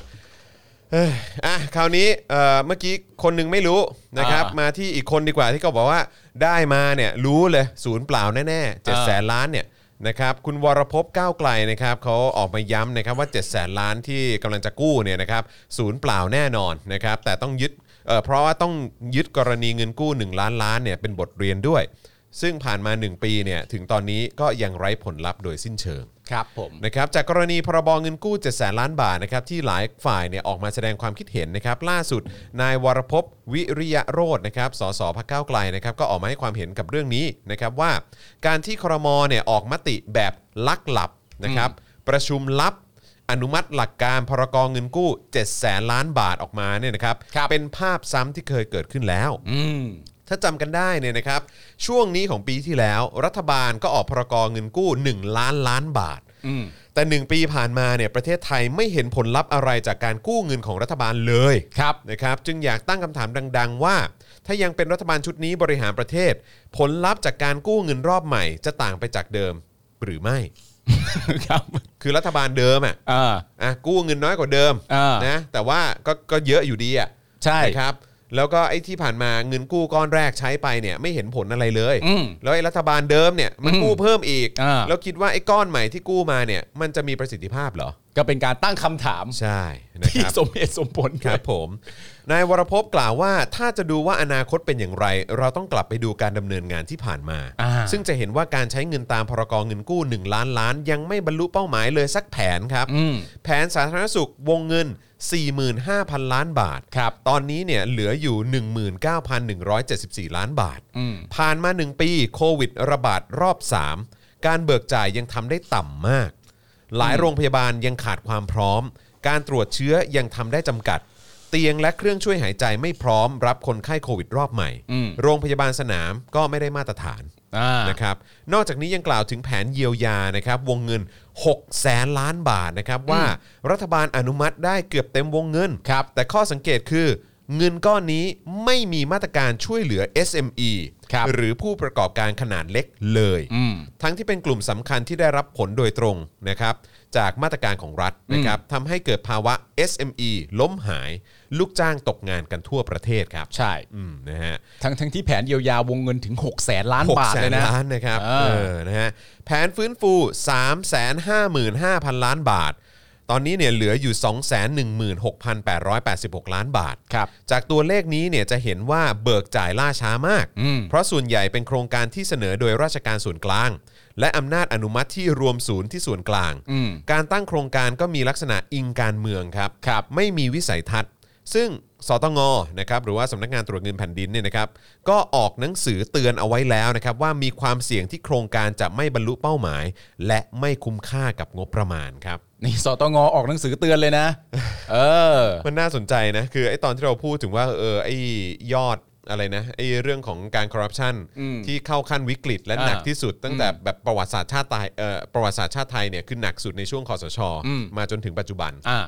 อันนี้ก็เป็นปปชพูด ถูกต้อง ปปชหน่วยงานภายใต้รัฐบาลนี้ หน่วยงานไทยอ่ะ ใช่ไหมฮะหน่วยงานของรัฐไทยอ่ะ อืม ก็พูดเองนะครับ อ่า ซึ่งตรงกับที่สเอ่อสเอ่อเขาเรียกว่าหน่วยงานองค์กรระดับโลกระดับสากลเขาก็บอกเหมือนกันว่า ใช่ เออมันหนักจริง อืม ๆ คราวนี้เนี่ยสตงสำนักงานตรวจเงินแผ่นดินก็ออกหนังสือเตือนไว้แล้ว อืม ว่าไอ้เงินก้อนนี้เนี่ย อืม เออมันแบบที่เอาไปลงในโครงการต่างๆเนี่ย อืม ดูท่าทางมันจะไม่บรรลุเป้าหมาย แล้วก็น่าจะไม่คุ้มค่ากับงบประมาณนะ ซึ่งสตงนี่ก็เป็นหน่วยงานของรัฐไทยอีกเช่นเดียวกั คนรับผมสตงก็ออกมาพูดนะ เออ นี่คือมาถึงจุดที่เออหน่วยงานพวกนี้ก็ออกมาพูดกันเองแล้วนะครับ เพราะฉะนั้นถ้าเกิดว่าคุณผู้ชมท่านใดมีความรู้สึกว่า เอ้ยไอ้พวกเมืองนอกมันจะมารู้อะไรเรื่องราวในประเทศไทย ครับผม ปปชกับสตงก็ไทยนะฮะ ครับผม สักนิดหนึ่งอะ ค สัก รั นิ บ ดหนึ่ ผ ง ม เออ นะครับทั้งนี้เนี่ยนายวรพก็ชี้ว่าร่างพรกกู้เงินฉบับใหม่เนี่ยยังถูกวางกรอบไว้เหมือนเดิม คือด้านสาธารณสุขวงเงิน 30,000 ล้าน โอเค เยียวยา 4 0 0 0 0 ล้าน ฟื้นฟูเศรษฐกิจ 270,000 ล้านบาท ครับ คือคืออารมณ์เดิมเลย เหมือนเดิ เอ ม อแล้วมันจะดีขึ้นได้ยังไงวะ เหมือนเดิม เพราะไอ้ไอ้เซตเดิมที่ทำไปก็ไม่ได้ทำให้ประเทศไทยเนี่ยมันดีขึ้นเลย อืม นะครับ ซึ่งการที่รัฐบาลจะทำเหมือนเดิมคือ การทำโครงการเบี้ยหัวแตก และและรวมศูนย์อำนาจในการอนุมัติ ผลลัพธ์ย่อมไม่ต่างจากปีที่แล้ว อืม พร้อมบอกว่าหลังเอ่อหวังว่ารัฐบาลจะรู้จักยอมรับและเรียนรู้ความผิดพลาดในการบริหารที่ผ่านมา อืม การกู้เงิน 7 0 0แสนล้านบาทต้องไม่ทำแบบที่ผ่านมา อยากให้ประชาชนทุกคนที่ต้องเป็นผู้จ่ายหนี้ในอนาคตเนี่ยแม้ว่าจะไม่พร้อมใจต้องจับตาดูว่า รัฐบาลจะยอมรับและเปลี่ยนแนวทางในการบริหารภาษีของเราหรือไม่ อืม และถ้าเป็นไปได้เราควรเปลี่ยนตัวนายกเสียแต่เนิ่นๆ เพื่อให้ผู้ที่มีวิสัยทัศน์และมีศักยภาพมากกว่านี้มาเป็นผู้บริหารงบประมาณ โอเค แต่ผมไม่เห็นด้วยกับคุณวรพบนิดหนึ่งนะครับ คือ คือจะบอกว่าเปลี่ยนนายกรัฐมนตรีเสียแต่เนิ่นๆเนี่ยนะครับ อืม มันไม่เนิ่นหรอกครับ มันไม่เนิ่นแล้วฮะ ใช่ครับนะ ครั ฮะ บ คือถึงแม้ว่าจะอ่ะยึดตามคำของป้อมก็ได้ เออ บอกว่าเพิ่งเป็นรัฐบาลมา 2 ปีเนี่ยนะครับ ครับ ผ่านมา 2 ปีก็ไม่เนิ่นแล้วครับ ใช่ครับ จริง ๆ ควรจะเอาประยุทธ์ออกไปตั้งแต่วันแรกที่เข้ามาแล้วครับ ใช่ครับ ก็ ผม คือ 22 พฤษภาคมอะนะครับ หรือแม้กระทั่งจะพูดว่าในสถานการณ์โควิดสถานการณ์โควิดก็ไม่เนิ่นนะฮะ ครับผม นี่ก็ปีแล้วนะฮะ ใช่ ปี ครับ กว่าแล้วนะครับ ใช่ครับ คือตำรวจนี่ควรจะดาหน้ากันไปจับตั้งแต่วันที่ 22 พฤษภา57แล้วค ค รั วรจะเริ่มต้นทำกันตั้งแต่วันนั้นแล้ว ใช่ครับ นะครับ ผ ผม มเอาแบบให้เก่งๆ เหมือนที่จับประชาชนอยู่นะตอนนี้เลย ใช่ คือมันต้องจับกบฏ เออ มันต้องจับกบฏให้เก่งเท่ากับจับแล้วเอ้ยจับประชาชนสิ ที่ออกมาเรียกร้องประชาธิปไตย ใช อ่ะ ่ เอ เอ อ อ นะครับอืม คือเนิ่นๆเดียวตามที่คุณวรพบบอกนี่ก็น่าจะเป็นเนิ่นเนิ่นนานนะฮะ ครับ ผมใช่ครับ ที่จะเป็นได้ นะฮะเพราะว่าตำรวจนี่ก็ช้ามากครับ ช้า ช้าจนกบฏเนี่ยเขาออกกฎหมายเนรโทษกรรมให้ตัวเองได้อะครับ ครับผม ก็ตำรวจก็ช้าเหลือเกินนะครับ ตำรวจจะออกมาบอกว่าโอ้โหจับไม่ทันนะ จับไม่ สิ ทัน เขาออกมาก่อนน่ะ เขาออกเนี่ยแหละเนรโทษกรรมตัวเองมาก่อน อ่า อืมครับ ผม โอ้โห สุดยอดครับ อ๋อแต่ว่าโดยโดยรวมแล้วข้อเรียกร้องของคุณของคุณอ่าวรพบใช่ไหมครับ วรพจน์เออ ววรภพ เออพบใช่ไหมคุณ ภพ วร ภพ พจ ฮะ น์เออ วครรั ภพ บผม ก็คือมันมันเป็นข้อเรียกร้องก็คือว่า เราได้เห็นการทำงานของรัฐบาลเดิมเนี่ย ครับ กับเงินกู้ครั้งก่อนเป็นที่เรียบร้อยแล้ว อืม แล้วก็ได้เห็นกันชัดเจนแล้วว่าผลลัพธ์จากการกู้เงินครั้งนี้มาเนี่ย มันประสบความสำเร็จมากน้อยแค่ไหน ครับ รัฐบาลเดิมจะกู้เงินเพิ่ม อืม คุณผู้ชมหวังว่าจะเกิดอะไรขึ้นครับ นั่นเลยดิ ถามคุณผู้ชมเลยฮะ เออ ครั้งนี้จะเท่าไหร่นะเจ็ดแสนเหรอ เจ็ดแสนล้าน เจ็ดแสนล้าน ครับผม จากรัฐบาลเดิม ครับผม เหมือนเหมือนเดิม สุดยอดไปเลย สุดยอดไปเลย แล้วสุดท้ายเงินทั้งหมดนี้เนี่ยเงินกู้เนี่ยมันก็ต้องมีการจ่ายคืนถูกไหมทุกเงินกู้ก็ต้องมีการจ่ายคืนอยู่แล้วนะครับผมเงินที่จ่ายคืนเนี่ย มันเป็นเงินของใครนะ ที่ต้องเอาไปจ่ายคืนอะ อ๋อของประชาชนสิครับ ของประชาชนผ่านการเสียภาษีใช่ไหม ใช่ครับผม ซึ่งเราก็เสียกันอยู่ตลอดเวลาอยู่แล้วใช่ ซึ่ง ไหม ก็ซึ่งก็น่าสนใจนะคือเออเขาเรียกว่าอะไรอ่ะไอเอ่อภาษีเนี่ย ครับ อย่างปีที่ผ่านๆมาเนี่ยเก็บได้ต่ำกว่าเป้านะ อืม แล้วต่อแล้วนี่คือกู้เงินมาเพิ่มใช่ไหม ใช่ กู้กู้เงินมาเพิ่มอีกจากเดิม 1 ล้านล้านบาท นี่ ค ก็ รับ กู้เพิ่มอีก7จ็ดแสนล้านบาท ใช่ เพราะฉะนั้นก็เป็น1 ล้าน700,000 เจ็ดแสนล้านบาท ล้านบาทล้านบาท เออหนึ่งล้านเจ็ดแสนล้านบาท อืม เออใช่ไหมฮะเออก็แบบคือมานั่งคิดดูแล้วคือจะต้องใช้หนี้อีกนานแค่ไหนวะเนี่ย ใช่ไม่ แล้วก็แล้วก็ประชาชนก็คือจนลง อ่า คนก็ตกงานใช่ป่ะ SME เจ๊ง ใช่ กันแบบแทบจะทั่วหน้า อืม ใช่ไหมฮะแล้วเศรษฐกิจแล้วภาคภาคการท่องเที่ยวก็ไม่ต้องห่วงก็ก็ อืม ก็คงก็คงไม่ฟื้น ใช่ เพราะว่าต่างชาติก็คงไม่กล้าเข้ามา เพราะว่าก็ส่วนใหญ่ประเทศไทยก็ณเวลานี้ก็คือฉีดแต่ซิโนแวคซึ่ง อ่า เอ่อยังไม่ได้รับการรับรองจากทาง WHO แต่ไม่เป็นไร ใช่ไหมแต่แม้ว่าอนุทินจะบอกว่าออยอนุมัติแล้ว อ่า นะแต่ว่าผมเชื่อว่าต่างประเทศ คนต่างประเทศเขาคงไม่ได้ฟังออยอ่ะเขาน่าจะฟัง WHO มากกว่า ก็เป็นอย่างนั้นแหละ นะค ค รั รับ บเพราะฉะนั้นคือต่างชาติก็คงไม่เข้ามาหรอก อืม นะครับถึงเข้ามาก็เข้ามาน้อย อืม นะครับใช้งงใช้เงินก็คงไม่ได้กระตุ้นภาคการท่องเที่ยวสักเท่าไหร่ ซึ่งเป็นภาคสำคัญด้วยสิ ใช่แล้วนี่ยังไม่พูดถึงโรงแรม หรือว่าผู้ให้บริการเอ่อที่พงที่พักอะไรต่างๆ ที่น่าจะเจ๊งกันไปเยอะแล้วด้วย ครับ ใช่ไหมครับ อืม เออก็ก็คือมันดูแล้วเนี่ยก็คือมันมันมันไม่มีทางจะงัดขึ้นมาได้อะ ใช่ครับ นะครับแล้วยิ่งอยู่ในรัฐบาลแบบนี้ที่ อืม เอ่อคนทั้งโลกเขาก็รู้กันว่ามันก็คือเผด็จการที่แปลงกายมาหรือว่าเขาเรียกว่าอะไร เอาประชาธิปไตยมาห่อตัวเองไว้เฉย เผด็จการลูกชุบนั่น ๆ แห เอ ละ อเผด็จการลูกชุบอ่ะ เออ คือคือคือคือต่างชาติเขาไม่โง่ไง ใช่ เออครับ ผม คือมันไม่ได้เกี่ยวกับ อืม คือผมมีความรู้สึกมันไม่ได้เกี่ยวกับต่างชาติโง่หรือไม่โง่หรอก อืม ต่างชาติไม่ต้องฉลาดก็ได้ ครับผม แค่เห็นความเป็นจริงอ่ะ เออเขาก็รู้แล้ว แค่นั้นเอง ใช่ ไม่ต้องแบบวิเคราะห์อะไรต่างๆกันานาให้มันทะลุทะลวงมาก อืม ในเมื่อแบบเขาฉีดอะไรกันน่ะเขาฉีดแบบนี้ แล้วแบบนี้มันได้รับการรับรองจากแบบนี้หรือยังยัง แต่ได้รับการรับรองจากออยนะ อืม เออแต่ว่า อืม เอออันที่กูเชื่อถือเนี่ยในฐานะคนต่างชาตินะ อืม กูกูเชื่อถือ WHO มากกว่านะสิ อ่า เพราะฉะนั้น ครับผม อาจจะยังขออนุญาตไม่เข้ามาก็แล้วกัน คือคืออารมณ์คล้ายๆอย่างเงี้ยครับคืออารมณ์แบบผมว่าคุณอนุทินก็อาจจะคล้ายๆกับการที่คุณอนุทินบอกว่าอ้าวก็ของเราอ่ะ มันก็เรามีตัวเลขไทยไง อืม เออตัวเลขไทยอ่ะ ใช่ใช่ เชื่อถือได้ อืม อืมแต่ว่าคือต่างชาติเขาดูไม่ออกไง ใช่ เขาอ่านไม่รู้เรื่องไง ใช่ คือคนแบบ 99เออผมว่า 99%น ในในบนโลกผืนเนี้ย เออ ก็คือ เขาอ่านไทยไม่ได้ เขาเขาดูไม่ออกว่า อืม เออไอตัวเลขของเลขไทยอ่ะมันคือเลขอะไร ใช่ แต่ไอตัวเลขที่คนทั้งทั้งโลกเนี่ยเขาดูออกเนี่ยมันก็คือเลข อาราบิก เลขอาราบิก อืม ใช่ไหมแต่คุณอนุทินบอกว่าไม่เป็นไรไม่เป็นไรเออ อืม ของเราอ่ะ ชัวร์ เออ ซึ่งแบบมันแบบ แล้วในความเป็นจริงพ มั อน คน ไม่ได้อะ คนต่างชาติเขามาไหนขอดูตัวเลขในประเทศไทยหน่อยสิ เออ ฮะ อะไรวะเนี่ย เออ ผมไม่เข้าใจเลย what is it what is it เออ นี่มันตัวเลขอะไร เอาเป็นว่าอย่าเพิ่งเข้ามาก็แล้วกัน เออ แล้วเขาก็ไป ใช่ ซะอย่างนั้นน่ะเหรอ ก็ไปแล้วเลย เออ เขาก็ไปแล้วเลย ออยงออยก็ค้างตื่นกันเลย อืม งงกันไปหมดเลยทีนี้ ตลกฮะ ไม่รู้จะทำยังไง แล้วถ้าสมมติว่าคุณผู้ชมมีการตั้งคำถามว่า เฮ้ยทำไมการจัดการของรัฐบาลเนี่ย มันช่างมีนโยบายการจัดการที่ไม่สอดคล้องเลยกับสภาพความเป็นจริงของ SME ที่มันเกิดขึ้นในประเทศไทยนะตอนนี้ที่ล้มกันไปหลายเจ้าแล้วเนี่ย อืม ผมก็จะตอบว่า อ้าว ก็อยู่แล้วปะวะ อยู่แล้วปะ ก็อ วะ ยู่แล้วปะวะ ก็มันรัฐบาลประยุทธ์อ่ะก็อยู่แล้วปะวะ ครับผมอืมนะอ่ะโอเคนะครับ ตอนนี้ก็เอ่อผ่านมาเอ่อหลายข่าวนะครับ ก็ยังสามารถเติมพลังชีวิตกับพวกเราได้อยู่นะครับ ผ่าน ครั ทา บ งบัญชีกสิกรไทยนะครับ 0698975539 หรือสแกน QR Code ก็ได้นะครับผมนะแล้วก็อย่าลืมเอ่อ YouTube Membership นะครับ แล้วก็ Facebook Supporter ด้วยนะครับ เอ่อคุณแทนบอกว่าฝรั่งคงบอกว่าเลขที่อะไรของพวกยูเนี่ย กูอ่านไม่ออกเออคุณคารุบอกว่า SME เจ๊งกันหมดแล้วเอ อ่ อา ครับผมมีมีใครที่กำลังติดตามรายการของเราอยู่นะครับแล้วก็เป็นแบบเจ้าของธุรกิจ SME บ้าง เออ ที่ได้รับผลกระทบ อ่า สามารถแชร์กันได้นะครับนะฮะคือคือคนใกล้ตัวผมจำนวนเยอะมากที่เป็นเจ้าของธุรกิจเอ่อ SME แล้วเขาก็หยุดแล้ว อืม เขาพอแล้วเออนะครับเพราะเขาไปต่อไม่ไหว อืม นะครับมีทั้งแบบขายของนะครับนำเข้าอะไรทุกอย่างมาขายต่อนะครับทำร้านอาหงร้านอาหารอะไรแบบนี้ก็มีเหมือนกัน อืม ทำพวกร้านกาแฟร้านกาแฟ โดยส่วนใหญ่ตอนนี้ไปกันต่อไม่ไหวแล้วครับ อืม ก็เลยอยากจะทราบเหมือนกันว่าเออแบบเฮ้ยแล้วในในพาร์ทของคุณผู้ชมเองเนี่ย อืม มีคนใกล้ตัวไหมหรือว่าหรือแม้กระทั่งคุณผู้ชมเองอ่ะ ครั ที่ บ ที่ได้รับผลกระทบแล้วก็เป็น SME เหมือนกัน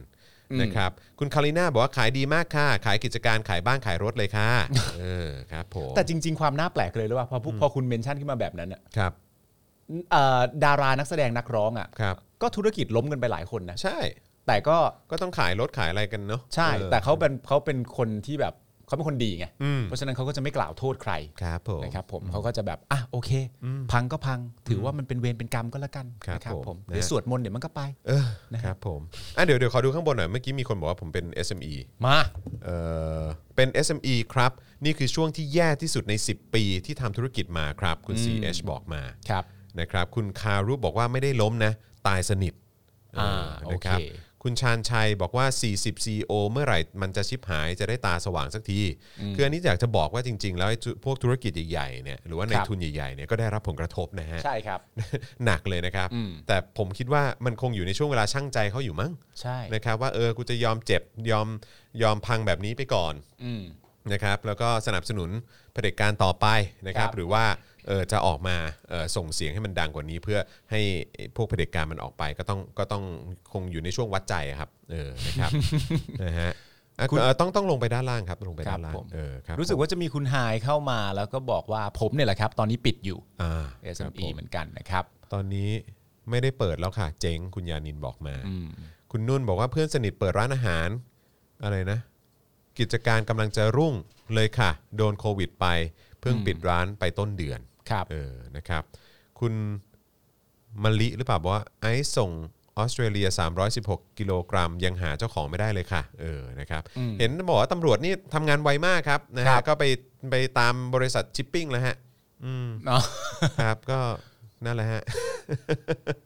ชิปปิ้งก็คงจับได้แล้วมั้ง ครับผม คุณมุกบอกว่าที่บ้านเป็นค่ายมวยค่ะ ล้มสนิทไปตั้งแต่คลัสเตอร์สนามมวยแล้ว โอ้โห โอเครู้สึกเมื่อกี้มีอันบนเป็นร้านกาแฟอะไรสักอย่างหนึ่งอ่า อันนี้ทำสนามฟุตบอลครับ อ่า ผมทำสนามฟุตบอลย่าเทียมให้เช่าครับ พี่ตลกตรงนโยบายรัฐสั่งให้ปิด แต่ก็มีสนามหลายสนามแอบเปิด ก็เข้าใจครับว่า แต่ละสนามเจอปัญหานั้นออกค่าเช่าโอเค อันนี้ก็โดนคำสั่งเหมือนกันนะ แต่เราเลือกจะให้ความร่วมมือกับรัฐ เพราะกทมสั่งมา นะครับนะ แต่ว่าก็ได้รับผลกระทบอะเนอะก็ไม่ได้รับการเยียวยาด้วย คือทีนี้เนี่ยเอ่อเอ่อคือผมเองเนี่ยผมไม่ไม่ไม่สันทัดด้านการทำธุรกิจ อือฮึ สมมุติว่าเราเป็น SME เนี่ยอันนี้ถามคุณผู้ชมด้วยก็ได้ สมมติว่า SME แล้วแล้วล้มไปเสร็จเรียบร้อยเนี่ยณสถานการณ์ที่มันเกิดขึ้นณตอนนี้ในการบริหารของรัฐบาลของประยุทธ์จันทร์โอชา และพรรคพวกของเขาเนี่ยมันก็จะสะมันก็จะทำให้เราไม่สามารถวางแผนได้ด้วยใช่ไหมหมายถึงว่าแผนแห่งการจะไปต่อว่าโอเค อันเนี้ยมันต้องล้มเลิกจริง ครับ ๆ แต่แผนว่าจะทำอะไรกับเงินที่เหลืออยู่ต่อเนี่ย มันก็จะเป็นการวางแผนที่ยากถูกปะเพราะว่า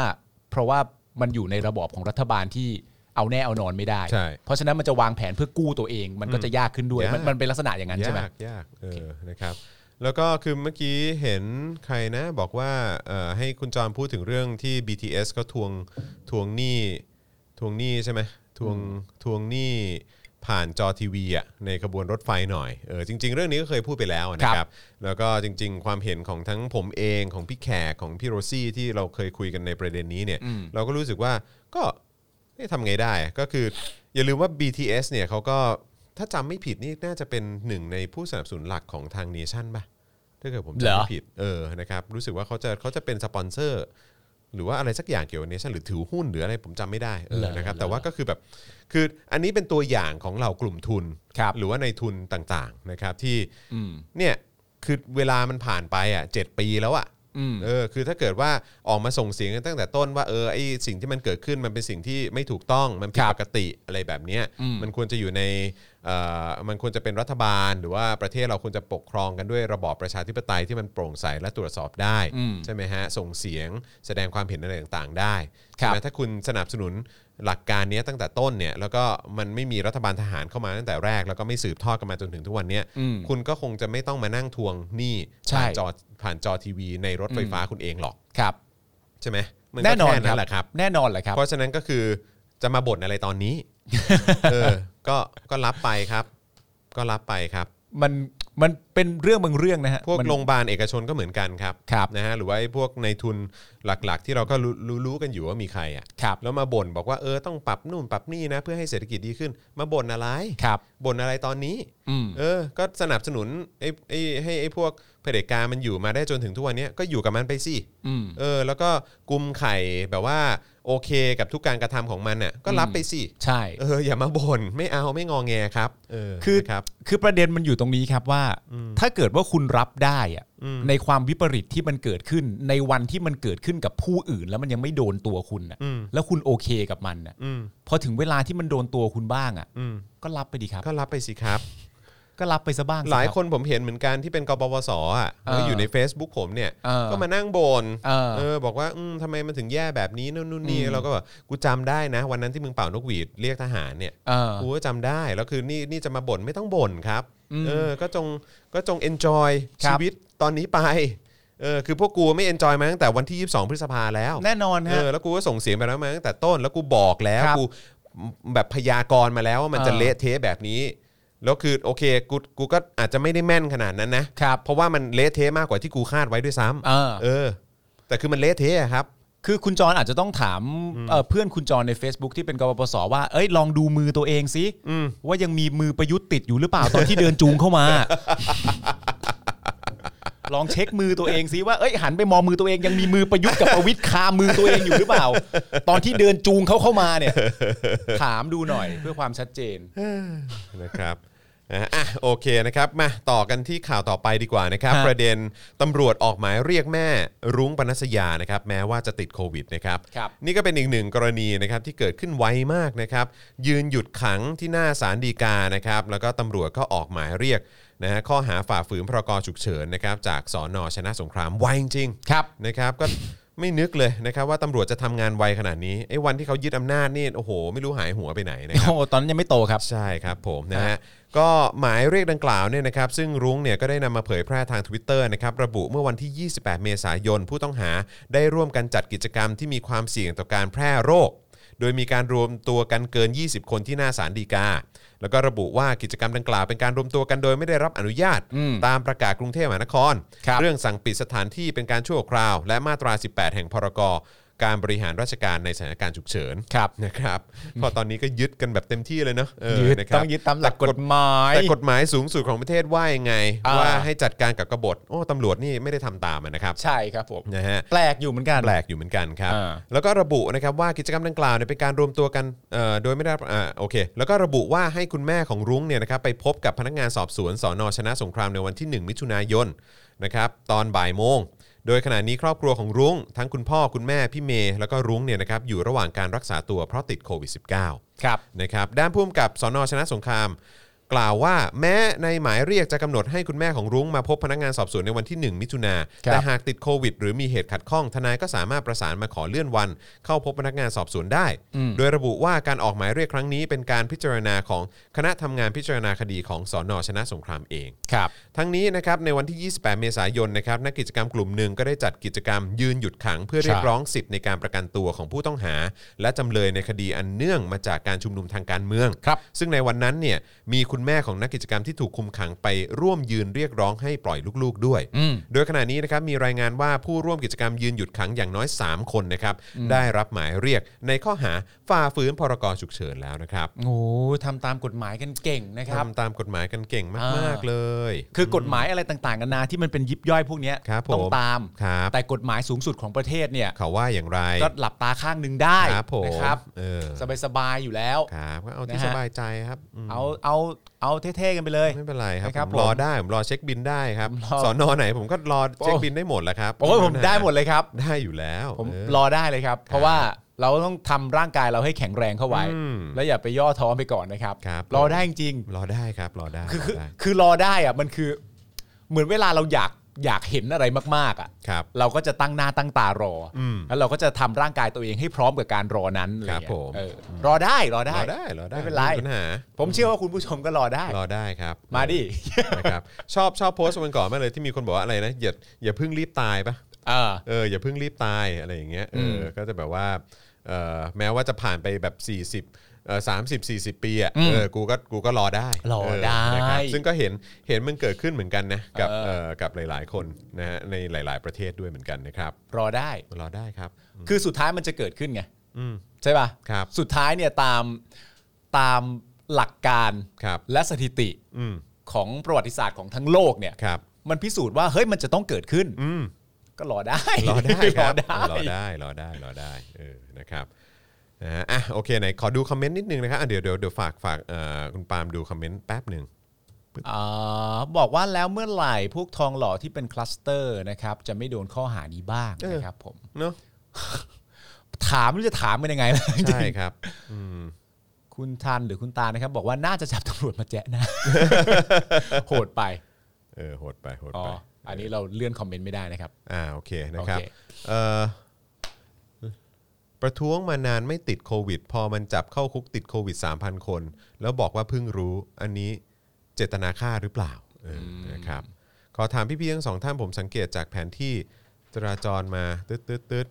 อ๋อครับผมอืมอันนี้อันนี้ไม่รู้ครับ อันนี้อันนี้ ไม่ ไม่ ทรา แน่ บ ใจไม่ไม่เราไม่ทราบตรงประเด็นนี้นะครับนะฮะอ่ะโอเค เดี๋ยวระหว่างนี้ผมไม่ไหวแล้วผมต้องขอวิ่งเข้าห้องน้ำก่อน ครับผม นะครับเดี๋ยวเอ่อคุณผู้ชมสามารถเติมพลังให้กับพวกเราได้ระหว่างนี้นะครับแล้วก็ ครับ เดี๋ยวฝากเอ่อคุณผู้ชมกับทางคุณปาล์มแป๊บหนึ่ง อ่า มันไม่ใช่ตำรวจ มันคือตะกรวด คุณจอนนี่นะครับผม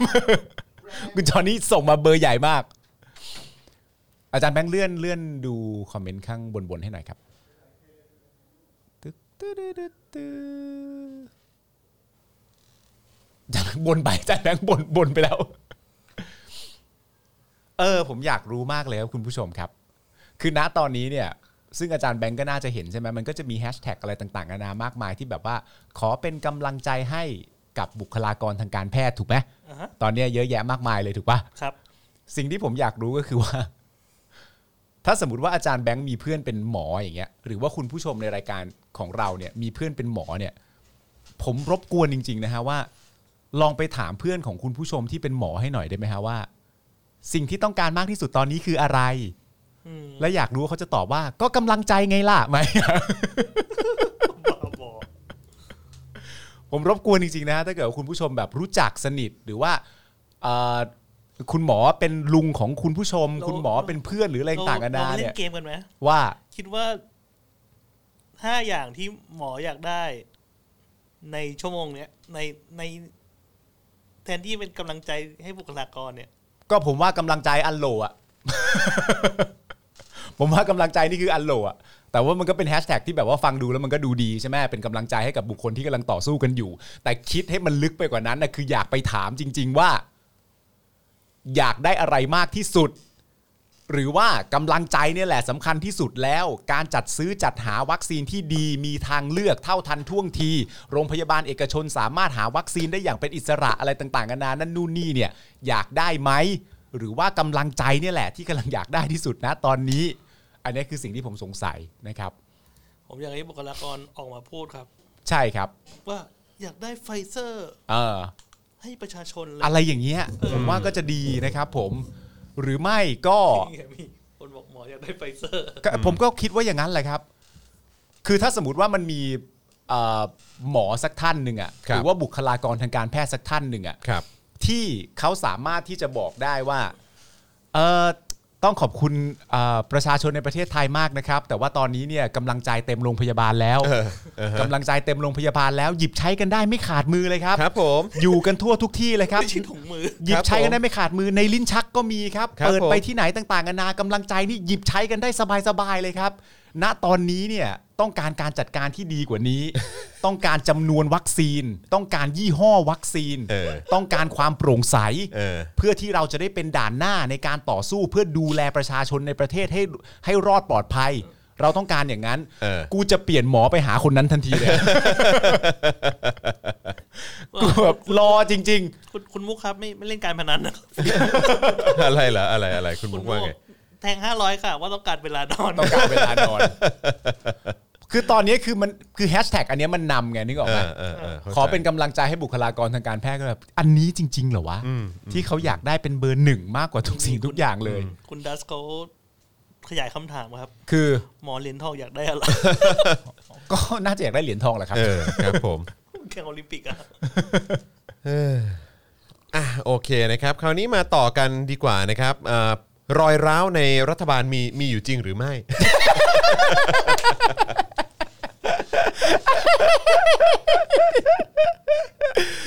รอยร้าวในรัฐบาลมีอยู่จริงหรือไม่ มีอยู่จริงหรือไม่ ตั้งเป็นแฮชแท็กหรือว่า หรือว่า โอ้โหเอาแล้วสิ อะไรยังไงเนาะ ครับผม เออนะครับ ก็พอดีมันมีประเด็นที่สสภูมิใจไทยเขาออกมาโอ้โหจวกนะครับ ประยุทธ์กันแบบเต็มที่เลย เออ นะครับ อย่างเมื่อวานนี้เนี่ยนะครับก็มีรายงานว่านายพาราดอนปริศนานันทกุลสสอ่างทองพักภูมิใจไทยนะครับ ครับ เขาโพสต์ข้อความถึงสถานการณ์การจัดการวัคซีนที่ล่าช้าของรัฐบาลนะครับ โดยระบุว่า หากยังมัวแต่ยึดติดกับไอ้แฮชแท็กหมอพงหมอพร้อมอะไรเนี่ย ประชาชนจะติดโควิดกันหมดเข้าใจไหมลุง อ่า เออคนเขาบอกยังไม่รู้ฟัง ดื้อรั้น ถูลู่ถูกัง เอ้ย ทิฐิมานะสูง นี่ไงล่ะ เป้า 50 ล้านคน หากไม่อยากให้เป็นแค่ลมปาก ลุงหาวิธีอื่นมาอำนวยความสะดวกให้ชาวบ้านเถอะ ไอ้ แทนที่จะช่วยทำให้มันไว คนเข้าถึงง่าย กลับเป็นตัวถ่วง นั่นแน่ และสร้างกำแพงให้คนเข้าถึงวัคซีนยาก โอ้โห ก็ไก่หลายตัวนะครับ มาอ่า แล้วแบบนี้เป้า 50 ล้านคนของลุงเนี่ยจะเสร็จเมื่อไหร่ เอาดิวะ หรือว่าให้คนเขาสร้างภูมิคุ้มกันเอง ด้วยการรับเชื้อโควิดกันทั้งประเทศ เฮ้อแฮชแท็กเพลียด่าครับ โอ้โห นะฮะ อันนี้คือ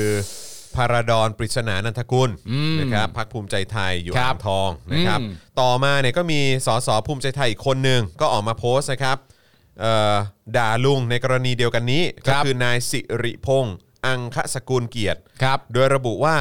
ตลอด 2 สัปดาห์ที่ผ่านมาเราจะได้เห็นว่าปมีปัญหากับการลงทะเบียนหมอพร้อมมาก ครับ ประชาชนเริ่มตื่นตัว อยากฉีดวัคซีนมากขึ้น แต่หมอพร้อมก็ยังไม่พร้อม ตั้งแต่มีข่าว Walk-in ให้ไปฉีดได้ เราเชื่อว่าคนมีทางเลือกมากขึ้น และตื่นตัวขึ้น นี่ แต่พอเมื่อวานลุง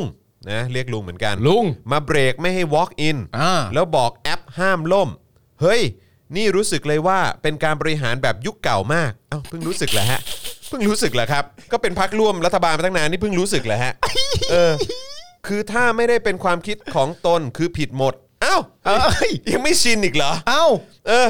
แทนที่จะให้เขาหาแนวทางแบบฉีดได้โดยไม่แออัด เออ การตัดสินใจแบบนี้เท่ากับว่าไม่ได้เรียนรู้ปัญหาและแก้ไข ครับ ในกรณีที่ไม่เป็นไปตามแผนเลย เป็น เออ การตัดสินใจที่บ้งมากครับ โอ้บงมากด้วย ฮะ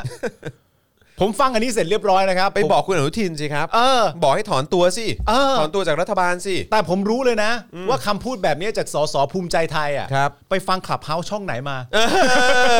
อ นั่นน่ะสิ คือแบบอะไร มันมันแล้วจะบ่นใน Facebook ทำไม อะไรครับเนี่ย เดินไปบอกอนุทินสิครับ เออ เออ ให้นั่นเลย ให้ถอนตัวจากรัฐบาลเลย เออ แล้วก็เนี่ยแหละมา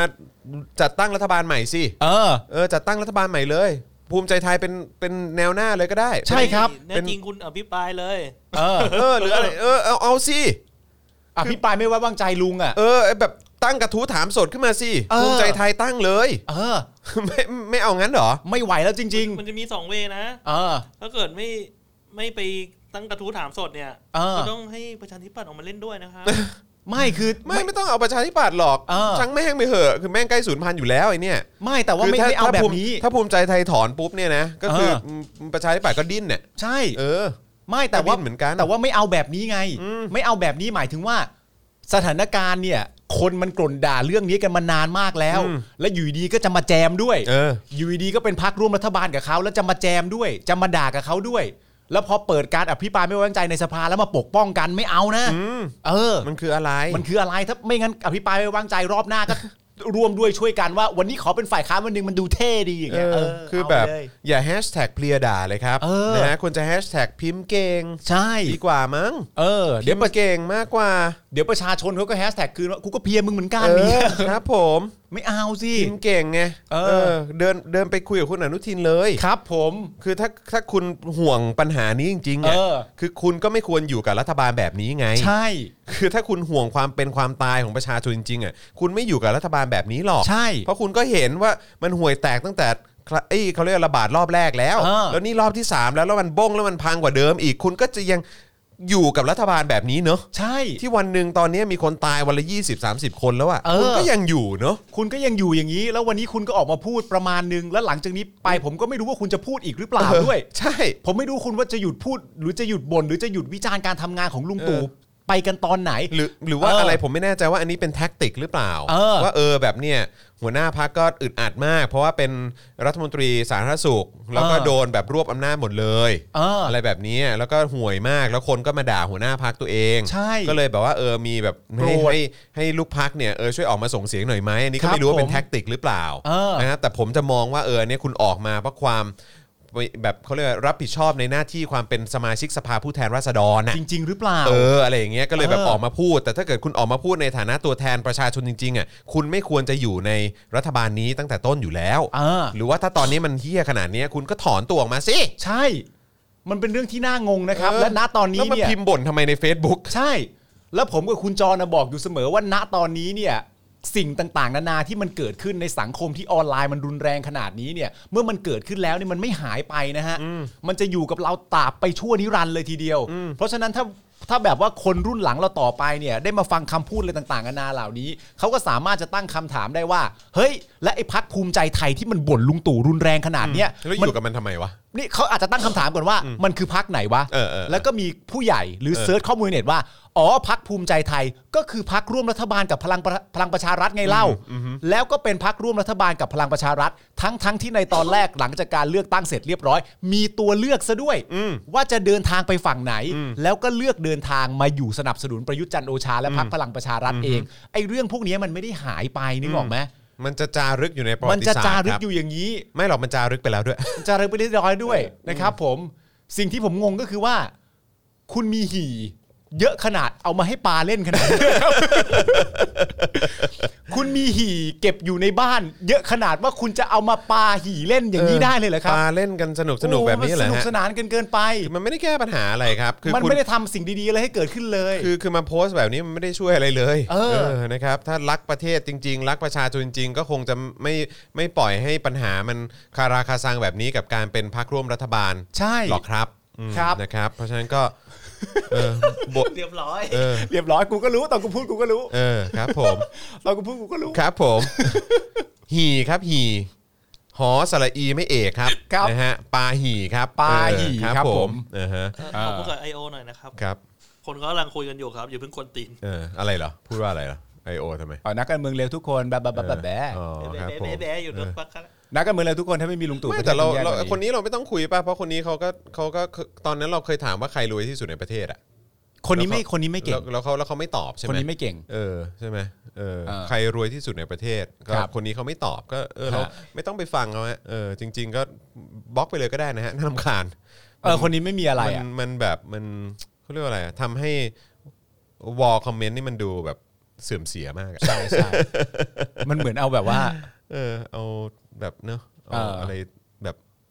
แหละอืมนะฮะ นี่เดินถือชาวเกาะมาป่ะเนี่ย อะไรฮะ กะทิอ่ะ ฮะครับผม อ้าวเมื่อกี้ภูมิใจไทยเขาภูมิใจไทยเขาออกมาพูดใช่ไหมคราวนี้ ครับ โฆษกพักพลังประชารัฐเนี่ยก็ออกมาแถลงตอบโต้ อ่า บอกว่าพลเอกประยุทธ์เนี่ยต้องการสื่อสารให้ชัดเจน เพื่อไม่ให้ประชาชนสับสน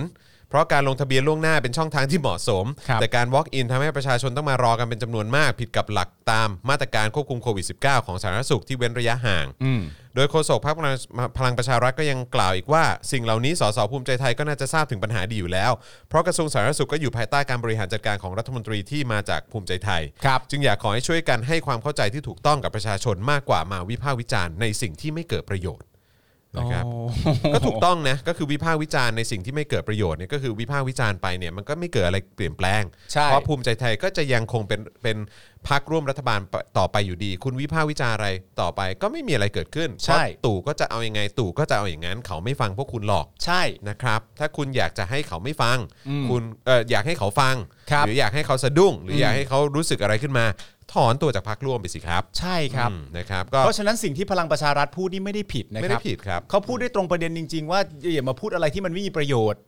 มันไม่มีประโยชน์จริง ๆ ครับ เพราะว่าคำพูดของพวกคุณเนี่ยในฐานะที่คุณเป็นพักร่วมรัฐบาลกับเขาเสียแล้วเนี่ย อืม เขาจะไปฟังคุณทำไมล่ะครับ ครับผม คุณจะไปทำอะไรเขาได้ล่ะครับ มันก็มีวิธีก็คือ อย่าไปอยู่กับเขาอย่างเงี้ยก็เป็นวิธี ก็แค่นั้น อย่าง เอ เงี้ย ง อาจจะทำให้เกิดประโยชน์ได้เพราะเขาอาจจะสะดุ้งมากขึ้นอะไรอย่างเงี้ย นะฮะ แต่ที่ที่ทำอยู่นะตอนนี้เข้าใจว่าไม่น่าจะเกิดอะไรขึ้นนะ ไม่เกิดอะไรขึ้นหรอกครับ เออ นะฮะเอ่อต้อนรับ new member ของเราด้วยนะครับ คุณอเลนิกหรือเปล่า ผมไม่แน่ใจออกเสียงถูกไหมนะครับ คุณธีรเดชบอกว่าแปลกแต่จริง ญี่ปุ่นห้ามคนไทยและคนต่างชาติที่มาจากไทยเข้าประเทศ ทั้งที่ตัวเลขวันละพันนะแต่ไม่ห้ามมาเลเซียที่ติดวันละครึ่งหมื่น อินเดียติดวันละแสนเข้าประเทศ สงสัยญี่ปุ่นน่าจะรู้อะไรเกี่ยวกับโควิดในไทยดีกว่าคนไทยส่วนใหญ่หรือเปล่า เอ้ย เออ นะครับ ก็ คือ แต่ผมว่าคือที่แน่ๆ ผมว่าญี่ปุ่นเขาก็น่าจะรู้แหละว่าประเทศไทยคงมีคนติดเยอะกว่านี้ ใช่ นะครับ แล้วน่าจะติดเยอะกว่านี้มานานแล้วแหละ อืม นะครับ เพียงแต่ว่าประเทศไทยอ่ะ ก็คือบอกว่าตัวเองอ่ะคุมโควิดดีมาก เพราะตัวเองไม่ตรวจไง ใช่ เออ คือไม่ได้ปูพรมตรวจไง อืม เออ มันก็เลยไม่เห็นตัวเลขไง ใช่ แล้วผมก็ว่าประเทศส่วนใหญ่เขาก็รู้แหละ เขาก็รู้กันแหละว่า อ่า อ๋อ ประเทศเนี้ย คือยอดมันไม่เยอะก็เพราะอยู่ไม่ตรวจไง ใช่ เออ ก็เท่านั้นแหละ อืม นะครับ ไม่ แล้วก็ แล้ว แล้วก็วัคซีนอีกใช่ไหมฮะ อ่ามั มันก็คงมีตัวเลือกเรื่องของวัคซีนด้วยพวกซีโนแวคอะไรต่างๆ ที่ก็ดับมันยูเอชโอเขายังไม่รับรองอ่ะเขา ค ก็ รับ ไม่ให้เข้าประเทศก็เหมือนเยอรมันไง เยอรมัน อ่า ก็ให้เข้าเต็มที่ก็แอสตรา อ่า ใช่ไหมแต่ซีโนแวคกันไม่มี มันก็คือแบบคือจะอ่ะโอเค ไม่แล้วคุณคุณนึกออกปะว่าความไม่ไวเนื้อไว้ไม่ไม่ไม่ไม่ไม่ไวเนื้อเชื่อใจอ่ะ ครับ คือเราก็สามารถแบบ คือกูกูรู้แหละว่ามันดูไม่ไม่เท่ากับประเทศอื่นเขาเพราะว่า คุณไม่ได้ตรวจอ่ะ อืม นึกออกไหม อืม แต่ในความเป็นจริงตอนที่ตัวเลขมันดูสูงขึ้นอ่ะ ก็มีคนจากฝั่งรัฐบาลสามารถมาพูดได้ว่า ที่ตัวเลขของประเทศไทยมันสูงอ่ะเพราะว่าเราไม่ปกปิด เออ นี่ เท่ ๆไปอีก เออ ก็พูดไปเรื่อยเนาะ อิตาบ้า เออ อิตาบ้า นะฮะเอาเมื่อวานนี้เนี่ยมีรายงานจากสำนักข่าวเกียวโดนะครับว่า รัฐบาลญี่ปุ่นประกาศห้ามชาวต่างชาติที่เดินทางมาจากประเทศไทย และอีก 6 ประเทศนะครับเดินทางเข้าญี่ปุ่น ครับ เพื่อควบคุมการแพร่ระบาดของโควิด -19 โดยมาตรการดังกล่าวเนี่ยจะเริ่มมีผลบังคับใช้ในวันพรุ่งนี้ก็คือ 21 พฤษภาคมนะครับ ครับ โดยนอกจากไทยแล้วเนี่ยนะครับประเทศที่ถูกห้ามเอ่อเดินทางเข้าญี่ปุ่น ก็ประกอบด้วยกัมพูชาศรีลังกา ติมอร์ตะวันออก มองโกเลีย เซนต์ลูเซีย เซเชลส์นะครับ ครับ ทั้งนี้เนี่ยนักเดินทางต่างชาติที่เดินทางไปยังประเทศเอ่อประเทศทั้ง 7 ประเทศข้างต้นเนี่ยนะครับก็คือรวมถึงไทยด้วยเนอะภายใน 14 วันก่อนเดินทางมาญี่ปุ่นเนี่ยจะไม่ได้รับอนุญาตให้เดินทางเข้าญี่ปุ่นเช่นกัน ครับ เว้นแต่จะมีเหตุผลพิเศษนะครับแต่อย่างไรก็ตามข้อห้ามดังกล่าวเนี่ยไม่มีผลบังคับใช้กับคนญี่ปุ่นนะครับ อืม นะฮะเพราะฉะนั้นคนญี่ปุ่นมาจากไทยก็น่าจะเข้าได้ อืม นะครับแต่เข้าใจว่า อ๋อโอเค คนไทยหรือชาวต่างชาติที่เดินมาเดินทางมาจากไทย อืม นะครับหรือว่าประเทศอื่นๆ อีก 6 ประเทศเนี่ยนะครับก็จะเข้าญี่ปุ่นไม่ได้นะครับเอ่อเมื่อสักครู่นี้เข้าใจว่าคุณมุกส่งมาบอกว่าทรานสิตได้มั้ง อ๋อเหรอครับ เข้าใจว่าทรานสิตได้ อ่าฮะ นะครับอาจจะเปลี่ยนเปลี่ยนเครื่องอะไรพวกนี้ได้เนาะเออนะครับแต่ ผม ว่ อยากทราบว่า ญี่ปุ่นไม่ให้เข้า 7 ประเทศที่ว่านี้เนี่ย ครับ เอ่อซึ่งรวมไทยเข้าไปด้วยเนี่ย ครับ จุดเชื่อมโยงของ 7 ประเทศนี้คืออะไรฮะ ไม่แน่ใจเหมือนกัน ว่าทำไมถึงเป็น 7 ประเทศนี้ฮะ เขาก็คงจะมีข้อมูลสักอย่างแหละที่ อืม นำพาไปสู่การตัดสินใจในการแบนชั่วคราวนะเจ็ดประเทศข้างต้นน่ะเนาะ อืมอืม เออนะครับ อ่า แล้วเขาก็คงจะให้ความสำคัญกับเอ่อประชาชนของเขามาเป็นอันดับหนึ่ง ใช่ครับ นะครับ เพราะด้วยความที่เป็นรัฐบาลที่มาจากการเลือกตั้งอะเนาะ ครับ เออเขาก็ไม่อยากโดนประชาชนด่านะครับ ใช่สิเนอะ อืม เพราะรัฐบาลจากการเลือกตั้งเนี่ยมันก็มาจากเสียงของประชา ต้ ช อง น แคร์ ใช่ไหม ประชาชนไงเออ เพราะฉะนั้นถ้ายังต้องตื้อเสียงของประชาชนอยู่ มันก็มีหน้าที่ต้องทำผลงานให้ยอดเยี่ยม ครับผม และให้ดีแล้วก็ต้องห่วงใยแล้วก็ดูแลประชาชน แต่ถ้าไม่ได้มาอย่างนั้นมันก็ไม่ต้องใช่ไหม ใช่ก็โพสต์ Facebook ไปของสสพักร่วมรัฐบาลก็ไม่ได้ช่วยอะไรครับ ไม่ได้ช่วย ไม่ได้ อะ ช่วยครับ ดูแล้วเหมือนทำไปเรื่อย ทำ ๆแล้วแล้วที่ถ้าถ้าสมมติว่าจะให้เดาเล่นๆก็จะเดาว่าก็รู้ทั้งรู้นะครับว่าไม่เกิดผลอะไร อืมก็อ แต่ ยาก ว่า จะทำเนาะ แต่ว่าก็อาจจะทำแบบ หรือว่า เฮ้ย ทำเอาซีนเหรอ ทำเอาซีน อืม หรือว่าแบบปรึกษากันในพักแบบว่า เฮ้ย ตอนนี้ประยุทธ์มาโหดเกินไปแล้วว่ะ อืม เราต้องมีโพสต์อะไรบ้างๆแล้วแหละ เออ สักประมาณสักสองสามโพสต์น่า ต้ จะ องอากำลัง รม ดี ณ์ตีตัวออกห่างนิดนึง ที่ตัวห่างนิดนึง แล้วค่อยไปนั่งเบียดทีหลัง ไปด้วยอืมนะครับ อ่า โอเคนะครับเมื่อพูดถึงญี่ปุ่นแล้วงั้นพูดถึงฟิลิปปินส์หน่อยดีกว่านะครับวันอังคารที่ผ่านมาเนี่ยมีรายงานว่าผู้สื่อข่าวชาวฟิลิปปินส์เขาทวีตข้อความรายงานสถานการณ์การฉีดวัคซีนของประชาชนชาวฟิลิปปินส์นะครับโดยพบว่าศูนย์ฉีดวัคซีนแห่งหนึ่งในกรุงวะนิเอ่อในกรุงมะนิลา ครับ นะครับมีวัคซีนไฟเซอร์ อืม ฉีดให้กับประชาชน 900 โดส ครับ นะครับมีประชาชนมารอฉีดจำนวนมากถึง 3,000 คนครับ อืม คือมีทั้งหมดแค่ 900 โดสนะครับ ในศูนย์ฉีดวัคซีนนั้นน่ะนะครับเพราะว่าเขามีวัคซีนไฟเซอร์อยู่ 900 โดส แต่ว่า ครับ ประชาชนที่มาต่อคิวอ่ะมีกว่า 3,000 คน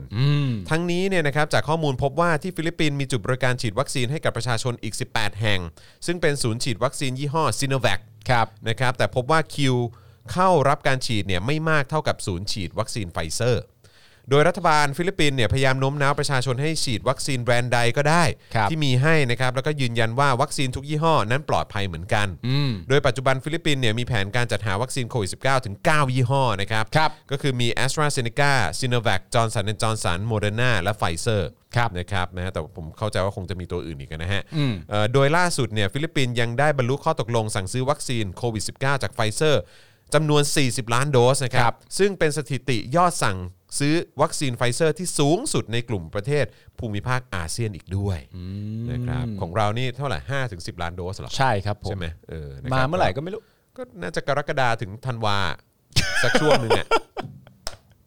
โอ้โหทำทำลายมึงกว้างกว้าง ก็เห็นเขาว่าอย่างนั้นเนี่ยเหร กู อ ก็ได้ยิน เออใช่ไหมเ ก็คือก็คือแม้กระทั่งจำนวนตัววัคซีนอ่ะ ครับ ก็ห้า อืม ถึงสิบ ครับผม ส่วนจะมาถึงเมื่อไหร่ก็กรกฎา โอ้ย ถึ แต่ งธันวา ไม่ต้องห่วงหรอกของเราอ่ะ เดี๋ยวแป๊บหนึ่งก็ฉีดครบ 50 ล้านคนแล้ว โอ้ยแป๊บเดียว ใช่ไหม เก็บอะไรต่างๆกั กัน นนามาดีแล้ว โอ้โหยิ่งมีนัก ใช่ แส ไห ด ม งนักแสดงออกมาช่วยกันรณรงค์เยอะๆเนี่ยนะ อืม สบาย ครับผม เอ็กฉี่กันตุบตับเลย โอ้ยฉีดกันเต็มที่เลย เออ เออ ส่วนตัวเลือก เออครับผมนะฮะส่วนตัวเลือกซีโนแวคค่ะ ส่วนตัวเลือกซีโนแวคค่ะ ค่ะ จากอะไรบ้างอะฮะ ก็จากซีโนแวคนี่แหละ อย่ามาถามได้ไหม โอเคป่ะ เออ มนะครับผม แล้วก็อีก 6 เดือนเดี๋ยวค่อยไปฉีดยี่ห้ออื่น อ อาหารที่ผมชอบทำมากที่สุดคือข้าวผัดครับ แล้วทำอะไรเป็นบ้าง ก็ข้าวผัดอย่างเดียวเนี่ย ใช่ไหมอันนี้อันนี้ผมเข้าใจถูกป่ะเพราะว่าเหมือนได้ข้อมูลมาแบบประมาณว่าถ้าเกิดว่าฉีดซีโนแวคไปแล้วเนี่ยอ่าสมมุติคุณเข้าประเทศที่เขาที่เขาไม่อนุมัติอ่ะ เอออ อย่างไปเยอรมันไม่ได้อะไรเงี้ยเอ อ่า ออย่างไปเยอรมันแล้วแบบว่าเฮ้ยแบบอะไรนะเออไปเยอรมันแล้วบอกว่าฉีดซีโนแวคมาเขาไม่ให้เข้า ครับ เออก็เลยต้องกลับมา แล้วก็ต้องอาจจะต้องฉีดตัวอื่นก่อน ครับ ใช่ไหมเออแล้วถ้าฉีดตัวอื่นเนี่ยคือผมไม่แน่ใจว่ามันมันฉีดทันทีได้เลยหรือเปล่า แต่เหมือนผมได้ยินว่ามันต้องรออีกประมาณ 6 เดือน หลังจากฉีดไอ้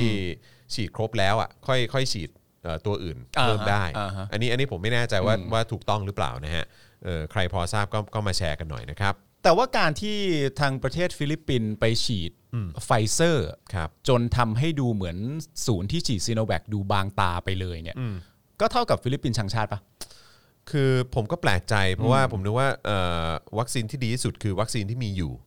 วัค แล้ว ซีน ทำไมถึที่ดี งไม่ วัคซี ไป นที่มี ที่ศูนย์ฉีดที่มันมีซีโนแ a ค ใช่ นะครับ แล้วก็ยังจะสั่งไฟเซอร์มาอีกทั้ง 40 ล้านโดส ซึ่งสูงที่สุดใน นั่น ภูมิ น่ะสิ ภาคอาเซียนของเรา แปลกมากอืม ตลก คบ จริงๆเนี่ย ตลกนะผมไม่เข้าใจดูเตอร์เต้เหมือนกัน แปลกผม นะครับ แปลกมากเลย ออนะครับ ผมไม่ชอบเลยพวกคนชังชาติ เบื่อมาก เบื่อเบื่อคนชังชาติมากเลย เบื่อมากเลยนะคนบ่นเรื่องวัคซีนเนี่ย นั่นนะสินะครับ รัฐบาลเขาก็ทำเต็มที่ของเขาแล้ว ครับ พูดจบก็ร้องไห้น้ำตาไหล อ้าวแล้วก็มีประเด็น อันนี้ก็ถือว่าเป็นเรื่องเศร้านะครับนะ ครั ฮะ บ แต่ว่าต้องพิสูจน์กันต่อไปนะครับ ในประเด็นที่ผู้ใหญ่บ้านจังหวัดแพร่เนี่ยฉีดวัคซีนโควิดนะฮะเพียง 1 วันก็เสียชีวิตนะครับนะฮะซึ่งทางภรรยาของผู้เสียชีวิตเนี่ยก็บอกว่า ตัวสามีเนี่ยเขาต้องการจะสร้างความเชื่อมั่นให้กับลูกบ้านก็เลยฉีดโชว์เลยนะครับเมื่อวานนี้เนี่ยนะครับในายแพทย์ขจรวินัยพาณิชย์นะครับในายแพทย์สาธารณสุขจังหวัดแพร่พร้อมด้วยในายแพทย์ดันในยพัทระเทียนสกุลผอโรงพยาบาลแพร่ได้ออกมาชี้แจงข้อมูลกรณีผู้เสียชีวิต โดยไม่ทราบสาเหตุนะครับมีประวัติที่ได้รับการฉีดวัคซีนป้องกันโควิด -19 ครับนายแพทย์ขจรบอกว่านายอุดรเย็นจิตอายุ 46 ปี ผู้เสียชีวิตเนี่ยเป็นผู้ใหญ่บ้านตำบลห้วยม้าอำเภอเมืองแพร่นะครับเข้ารับการฉีดวัคซีนเข็มแรกวันที่ 17 พฤษภาคม ครับ นะครับหลังฉีดไม่มีอาการแพ้แต่อย่างใด จนคืนวันที่ 18 พฤษภาคมตอน 4 ทุ่มมีอาการสำลัก หายใจลำบาก ครับ ลิ้นจุกปากและเกรงนะครับครอบครัวส่งตัวมาโรงพยาบาลแพร่ตอน4ี่ทุ่ม10 นาที เจ้าหน้าที่ทำการกู้ชีพ เนื่องจากพบว่าไม่มีสัญญาณของชีพจร และใช้เครื่องช่วยหายใจต่อเนื่อง 30 นาที แต่ร่างกายไม่ตอบสนอง ครับ จากนั้นนะครับทางโรงพยาบาลได้ทำการกู้ชีพ และพบว่าผู้ป่วยไม่หายใจ จึงได้ใส่เครื่องช่วยหายใจและทำเอ่อและทำการ CPR แต่ก็ไม่มีสัญญาณชีพอีกนะครับ ครับ ก็แล้วก็เสียชีวิตลงในที่สุดนะครับ ซึ่งทางโรงพยาบาลได้นำร่างของผู้เสียชีวิต ส่งชชันสูตรนะฮะที่โรงพยาบาลรามาธิบดีนะครับ ครับ จากการสอบสวนทราบว่าผู้ตายมีโรคประจำตัวคือโรคไทรอยด์นะครับหลังฉีดวัคซีนได้เนี่ยนะครับก็ไปไถนาและทำสวน ครับ อาจทำให้ร่างกายไม่ได้รับการพักผ่อนที่เพียงพออ ม ประกอบกับมีโรคประจำตัว เบื้องต้น พบว่าผู้เสียชีวิตมีโรคประจำตัว และหลังจากฉีดวัคซีนได้ทำงานหนักจนกระทั่งเกิดอาการ แล้วเสียชีวิตดังกล่าว ครับ ในายแพทย์ดนัยนะครับผู้อำนวยการโรงพยาบาลแพร่เนี่ยนะครับบอกว่าโรงพยาบาลให้ความสำคัญเรื่องผู้เสียชีวิตมาก โดยผู้ป่วยมีประวัติได้รับวัคซีนมาก่อนหน้า ที่จะมีอาการป่วย 2 วัน เป็นการฉีดเข็มแรกจากโรงพยาบาล แต่ไม่สามารถปักใจ หรือเชื่อว่าเกิดจากวัคซีนหรือโรคประจำตัว ครับ นะครับก็คือให้รอผลชันสูตรก่อนนะครับโดยการเสียชีวิตของผู้ใหญ่บ้านนะครับทำให้ชาวบ้านในเขตตำบลห้วยม้าพากันวิตกครับที่จะลงชื่อ แล้วก็รับเอ่อการฉีดวัคซีนโควิด ครับ -19 มีการพูดปากต่อปากว่าจะไม่ไปฉีดกัน เกรงว่าจะเกิดเหตุการณ์เหมือนผู้ใหญ่บ้านนะครับที่ ครับ เข้ารับการฉีดวัคซีนโควิด ครับ ในฐานะกลุ่มเสี่ยงหลังหลังรับตำแหน่งเพียง 2 วัน อืม อย่างไรก็ดีนะครับยังไม่มีสื่อใดรายงานนะครับว่าวัคซีนที่ผู้ใหญ่บ้านเนี่ยได้รับเอ่อในการฉีดเนี่ยนะครับเป็นวัคซีนยี่ห้ออะไร ครับผม ผมก็อยากรู้เหมือนกันครับ ใช่ค เมื่อ รับ กี้บอกว่ารับตำแหน่งแค่สองวัน ครับผม แล้วก็เพิ่งฉีดมาสองวันก็คือ รับตำแหน่งเพิ่งฉีดโชว์เลยอย่างนี้แหละ เข้าใจว่าอย่างนั้นนะแล้วก็แต่ว่าเสียชีวิตนะครับก็ต้องรอดูผลชันสูตรนะครับ ครับ แต่เข้าใจว่าตั้งแต่ที่เราฉีดซีโนแวคกันมาเนี่ยนะครับไม่มีเคสไหนที่เกี่ยวข้องกับกับวัคซีนเลยนะ อืม ที่บอกว่าเสียชีวิตก็คือเสียชีวิตเพราะโรคประจำตัว หรือแบบทานยาลดความอ้วนอะไรกันหมดเลย ใช่ครับ นะครับ เป็นการเสียชีวิตด้วยเรื่องอื่นๆนะครับ เอง ผ อื่ ม นไม่เกี่ยวกับวัคซีน ไม่ได้ ล เกี่ยวข้องกับตัวเอ่อประสิทธิภาพของวัคซีน ครับผม นะครับผมเท่าที่เรารู้นะฮะที่ ครับ เท่าที่เท่าที่เราเห็นหมอบอก ก็ตามก็ตามที่มีการรายงานข่าวกันออกมาเนอะ ใช่ เออนะครับ ครับผม อืมครับ ก็เป็นโรคประจำตัวบ้าง ยาที่ทานรับประทานอยู่เองบ้างอะไรอย่างเงี้ยนะครับ นะครับ แล้วก็ไปทำไม่ยอมพักผ่อนให้เพียงพออะไรอย่างเงี้ ใช่ ยนะครับ ไปทำนาไถนาอะไรต่ออะไรอย่างเงี้ยครับก็ ครับ ก็ก็ไม่ได้เกี่ยวกับวัคซีนอะไรอย่างเงี้ยครับผม ครับผมนะฮะโอเคนะครับก็ติดตามกันต่อไปนะครับ ว่าผล ครับ ชันสูตรเป็นอย่างไรนะครับ แต่ก็เอ่อเท่าที่ผ่านมาก็เหมือนว่าถ้ามีอะไรที่มันเชื่อมโยงเกี่ยวกับเรื่องของวัคซีนเนี่ยเออว่าเอ้ยตายหรือเปล่าเนี่ยก็ทางรัฐก็จะออกมาบอกว่าเป็นเฟกนิวส์ ใช่ นะ ค ค รั รั บบ นะฮะ ใช่ ก็ ครับ ก็รอฟังข้อมูลจากภาครัฐแล้วกันครับ ใช่ครับผมคงจะได้ข้อมูลที่ถูกต้องแน่ ๆอยู่แล้วนะครับ ครับอืมนะฮะอ่ะพี่ตู่นพพลบ้างดีกว่าไหม เอ้ยได้ดิ นะฮะเขารีวิวฉีดวัคซีนนะค เขารี รั วิบวว่าอะไรครับ บอกว่าเชื่อใจหมอไม่สนใจหมา เออครับผมนะฮะ ไม่ชอบเลยอะ เออไม่รู้เหมือนกัน ไม่ไม่ใช่หมายถึงไม่ชอบคนไม่รักสัตว์ เออครับผม หมาหมาก็ทำอะไร เออหมา ครับ เขา ผ ทำอะไรผิดอยู่ดีไม่ชอบหมา ครับเมื่อวาน Facebook นะฮะเอ่อแฟนเพจของดารารุ่นใหญ่ ครับ อย่างคุณตู่นพพลนะครับ อืม ก็ลงเอ่อเขาเรียกว่าอะไร Facebook อ๋อโทษทีโทษทีขอโทษ Facebook เพจดาราภาพยนตร์ ลงข่าวดารารุ่นใหญ่ ตู่นพพลนะครับ ครับ รับการฉีดวัคซีน a s t r a z เซ e c a เออเขาฉีด a s t r a นะครับ นะครับเพื่อต้านไวรัสโควิด อืม ยืนยันว่าเชื่อใจในวัคซีน และ ครับ เชื่อในตัวหมออ ม แล้วก็เหน็บแนมว่าไม่อยากเชื่อหมานะครับ อืม ท่ามกลางกระแสการเข้ารับฉีดวัคซีนต้านไวรัสโควิด -19 ที่เหล่าบรรดาเอ่อศิลปินดาราเนี่ยออกมาช่วยกันเอ่อ PR นะค ครั รับบ เอ่อช่วยสบคนะครับ ฮะ หนึ่งในนั้นเนี่ยนะครับก็คือนักแสดงและผู้กำกับรุ่นใหญ่ตู่นพพลโกมารชุน ครับ เข้ารับการฉีดวัคซีนที่สถาบันบำราศนราดูนซึ่งทางเพจดังกล่าวได้เผยแพร่ภาพศิลปินท่านนี้กำลังฉีดวัคซีนนะครับ แล้วก็ระบุข้อความที่อ้างว่าเป็นข้อความที่คุณตู่เนี่ยเอ่อตู่นพพลเนี่ยนะครับ ครับ เขียนลงโซเชียลนะค ครั รับบ บอกว่าขอบคุณแพทย์พยาบาลบุคลากรทางการแพทย์ทุกท่านที่ให้การดูแลผู้ที่เข้ามาฉีดวัคซีนทุกคนเป็นอย่างดีครับ ครับ ผมเชื่อในวัคซีนครับ ผมฉีดแอสตราเซเนกาสำหรับผู้สูงอายุครับ ผมเชื่อหมอครับ และผมไม่เชื่อหมาครับอ่านะฮะโดยนอกจากนี้นะครับซูโม่กิกนะครับเอ่อก็ได้เข้าไปคอมเมนต์ที่ Facebook ของคุณตู่นพพลด้วย บอกว่าพี่ลงทะเบียนที่บำราชนาราดูนหรือพี่ Walk in ครับ คุณตู่นพพลก็ตอบว่าเขาเชิญพี่ไปเป็นพรีเซนเตอร์ครับกิ๊กตัดเทปสัมภาษณ์เสร็จเขาก็จะออนแอร์เหมือนพี่หนิงครับ เลยได้ฉีดก่อนอ๋อครับผมก็คือก็คือก็คือเนี่ยแหละเออมันคงไม่เกี่ยวกับการลงทะเบียนนะเนอะอันนี้ก็น่าจะได้รับสิทธิพิเศษในฐานะการเป็นพรีเซนเตอร์ อืม นะครับ ค พ รับ ร้อมตอบคอมเมนต์ของซูโม่กิ๊กที่ว่าใครไม่ฉีดกูฉีด ด้วยประโยคว่าพวกแอนตี้ฉีดก็ให้แม่งตายตายๆไปครับ อันนี้คนพูดคือคุณตู่แหละครับ ใช่ อันนี้ คุณ ก็ ตู่นพพลนะฮะ สันนิษฐานว่าเป็นคุณตู่นพพล สันนิษฐานะครับแล้วกัน หรือว่าอย่างน้อยเป็น Facebook ที่ใช้ชื่อระบุว่าตัวเองคือคุณตู่นพพลนะนะ อ๋อแต่อาจจะไม่ใช่ อาจ ก็ จะ ได้ ไม่ใช่ก็ได้ฮะพี่ อาจ ตู่ จะ เขาอาจ ไม่จะใช่ไม่ได้เล่น Facebook ก็ได้ฮะ ใช่ อืมครับผม นะครับ นะฮะ ก็อาจจะไม่ใช่ฮะ อืมก็ก็เดี๋ยวรอไม่แน่อาจจะมีอ๋อเดี๋ยวรอดูคลิปก็ได้นี่ที่บอก ใช่ ว่าจะ ใช่ มี เดี๋ยว อะไร เดี๋ยว นะ ตัดออนอยู่ดี เดี๋ยวตัดต่อเสร็จอะไรอย่างเงี้ย เออ เดี๋ยวจะเอามาออนให้ดูอะไรอย่างงี้ ครับ นะ ผม เอ่อครา ไอ้ วนี้ ตรงไอ้ตรงเชื่อหมอแล้วไม่เชื่อหมอแล้วไม่สนหมาเนี่ย อืม หมาหมาทุกตัวเลยป่ะฮะ ผมว่าน่าจะน่าจะคนที่ออกมาตั้งคำถามเรื่องวัคซีนแอสตราเซเนกาในเมืองไทยมั้ง อ๋อโอเคโอเคโอเค นะฮะ โอเค เขาคงคิดว่าอันนั้นคือหมา ครับครับ นะ ค ครับ รับ ก็คงไม่ใช่หมาทุกตัวหรอกนะ ใช่ อืม นะครับ ครับผม ก็ก็คิดว่าน่าจะเป็นน่าจะ คน เป็น คนที่ออกมา ในมุมเขาคงคิดว่าน่าจะเป็นหมาตัวนั้นมากกว่าหมา เออ หมาตัวที่มาตั้งคำถาม หมา เรื่อง หมาที่มาตั้งคำถามหรือมาระแวง อ่ การฉีด ใช่คบ มากกว่า ผหรือว่ามาตั้งคำถามเกี่ยวกับเรื่องของตัววัคซีนแอสตราเซเนกาที่จะนำเข้ามาในเมืองไทย ซึ่งถ้าเกิดว่าถ้าเราเอ่อเอ่ออันนี้เป็นการเปรียบเทียบของพวกเราเองนะครับว่า ถ้าเกิดว่าสำหรับคุณตู่นพพลก็คือว่าคนที่อาจจะระแวง อืม อาจจะไม่อยากฉีด อืม โดยมีหลักฐานนะครับเขาก็มีเหตุผลของเขาว่าจะไม่ฉีด เพราะอะไรเนี่ย คนเหล่านั้นสำหรับคุณตู่นพพลก็คือมีค่าเท่ากับหมา อ่าครับผม นะฮะนี่ก็เป็นมุมมองของคุณตู่นพพลนะฮะที่ที่ที่มองมนุษย์อะไรอย่างเงี้ยนะครับ ครับ โอเค ไปต่อฮะ ไปต่อครับ ครั นะ บ ฮะคุณไก่มีสุขบ้างดีกว่า ฮะ นะครับใน Instagram ของคุณไก่มีสุขนะครับพิธีกรรายการโทรทัศน์นะครับได้มีการเปิดเผยภาพแชทของคุณคิมพงศกร ครับ สามีที่ตอบเรื่องข่าวที่ผู้ใหญ่บ้านจังหวัดแพร่ ฉีดวัคซีนแล้วตาย โดยในแชทเนี่ยสามีแสดงความเห็นตอบข่าวนี้นะครับว่า ฉีดไปเถอะเวลาตายยังมีคนมาเผา ถ้าไม่ฉีดติดเชื้อแล้วตายเนี่ยต้องรีบเผา พร้อมทั้งบอกอีกว่าเคสเพิ่งฉีดไปสองเข็มก็ไม่มีปัญหาอะไร ฮะ พร้อมเขียนแคปชั่นว่า ว่าจะไม่พูดเรื่องนี้ละแฮชแท็กเป็นงานที่เห็นต่างเยอะแฮชแท็กไม่ชอบดราม่าแฮชแท็กขี้เกียจอธิบายแฮชแท็กที่บ้านไม่มีที่จอดรถทัวร์แต่สามีคือแบบถามได้ทุกเรื่อง เธอ แอดคิมพงศกรมีคำตอบเสมออ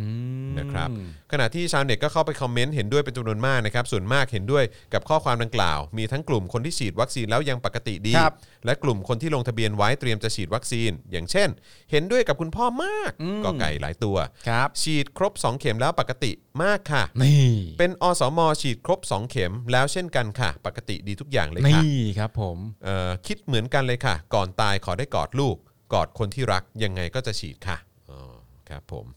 อ๋อครับผม อ๋อครับผม ครับผมอืมนะฮะ แม้แต่จริง ๆ แล้วผมอ่านตั้งแต่แรกว่าฉีดไปเถอะเวลาตายยังมีคนมาเผา ถ้าไม่ฉีดติดเชื้อและตายต้องรีบเผา อืม ผมผมแค่มีความรู้สึกว่าประโยคเนี้ยมันมีไว้ทำไมอะ อืม มันมีไว้สร้างสร้างเขาเรียกว่าอะไรสร้างความหล่อนะฮ ะสร้างผลกระทบทางจิตใจ อืม สร้างสร้างอำนาจ คือมันมันทำไมฮะมัน อืม มันคือก็ผมผมแค่ไม่เข้าใจว่า เรากำลังพูดเรื่องนี้กันอยู่ แล้วมันมีความจำเป็นอะไรที่ต้องหยิบยกหยิบเหตุผลขึ้นมาว่า ถ้าตายเออฉีดเถอะถ้าตายยังได้เผา แต่ถ้าเกิดไม่ฉีดเนี่ยถ้าตายนี่ต้องรีบส่งไปมันมันคือมันมัน ถ้าตายเนี่ยก็ยังไปร่วม เออ งานศพได้นะ แต่ถ้าเกิดว่าไม่ได้ฉีดเนี่ยต้องเผาเลยนะ ใช่ ก็คือแบบว่าอ๋อก็คือก็ฉีดแล้วตายเนี่ยก็หรือเปะคือเขาหมายอย่างนั้นปะ เออ ถ้าฉีดแล้วตาย ก็อย่างน้อยก็มีคนมาร่วมงานศพได้อะไรเงี้ยเหรอ ไม่ไม่รู้ เออผมผมก็ไม่ค่อยเก็ต ผ เหมือน ผ กัน มแค่ไม่เข้าใจว่า เอ๊ะมันประโยคนี้มันถูกหยิบยกมาใช้ เพื่ออะไร เพื่ออะไร แล้วมันได้อะไรแล้วมันขยายความว่าอะไร ไม่เก็ตเหมือนกั หรือมันใช้ไปไปวันๆหรือยังไงไม่เข้าใจ อืมอืม อืมเนี่ย หรืออันนี้ก็เหมือนกันคิดเหมือนกันเลยค่ะ ก่อนตายได้กอด ลูก คนที่รักยังไงก็จะฉีดค่ะ คือมันทำไมมัน อืม มันมันมันคืออะไรมันคือจุดไหน คุณผู้ชมช่วยผมทำความเข้าใจหน่อยฮะคิดเหมือนกันเลยค่ะ ก่อนตายขอได้กอดลูกกอดคนที่รักยังไงก็จะฉีดค่ะ อืม การจะฉีดกับก่อนตายขอให้ได้กอดลูกกอดคนที่รักเนี่ย มันคือยังไงฮะ อืม ผมไม่เก็ตจริง ๆ ฮะ มัน ใช่ มันดูพร่ำเพรื่อฮะมันดูใช้ไปเรื่อยฮะ ใช่ช่วยช่วยแชร์ให้ฟังหน่อย ช่วย นะ แชร์ให้ฟังหน่อยถ้าคุณผู้ชมสามารถจะ แชร์ได้นะครับ อะไรอย่างเงี้ยฮะ นะครับ ผมผมไม่ผมไม่ไม่เก็ตจริงๆฮะ คุณสยามบอกว่าฉีดแล้วจะตายเหรอหรือว่ายังไง คือเออนั่นแหละ คุณทาวินก็บอกงงอืม งงไหมฮะ ผมงงนะฮะ ว่าเอ๊ะมันทำไมวะ ฉีดฉีดเถอะเวลาตายยังมีคนมาเผา ถ้าไม่ฉีดติดเชื้อแล้วต้องรีบเผา อะไรอย่างเงี้ยมันคือทำไมฮะ คืออะไรวะไม่เข้าใจ ไม่เข้าไม่ แล้ว ไม่ คือ เข้าใจ คือละไม่แล้วคือเราคือคือเรามาถึงจุดนี้ได้ไงวะว่าการฉีดวัคซีนนี่ก็ต้องมาลุ้นกันนะว่าจะตายหรือไม่ตาย ใช่ นี่คือ นี่เราอยู่ในสังคมแบบนี้ นี่ เนาะ คือเขาเขาตีว่ายังไงก็ตายเหรอ ไม่รู้อ่ะ เออ ไม่แล้วผมมีความรู้สึกว่าความย้อนแย้ง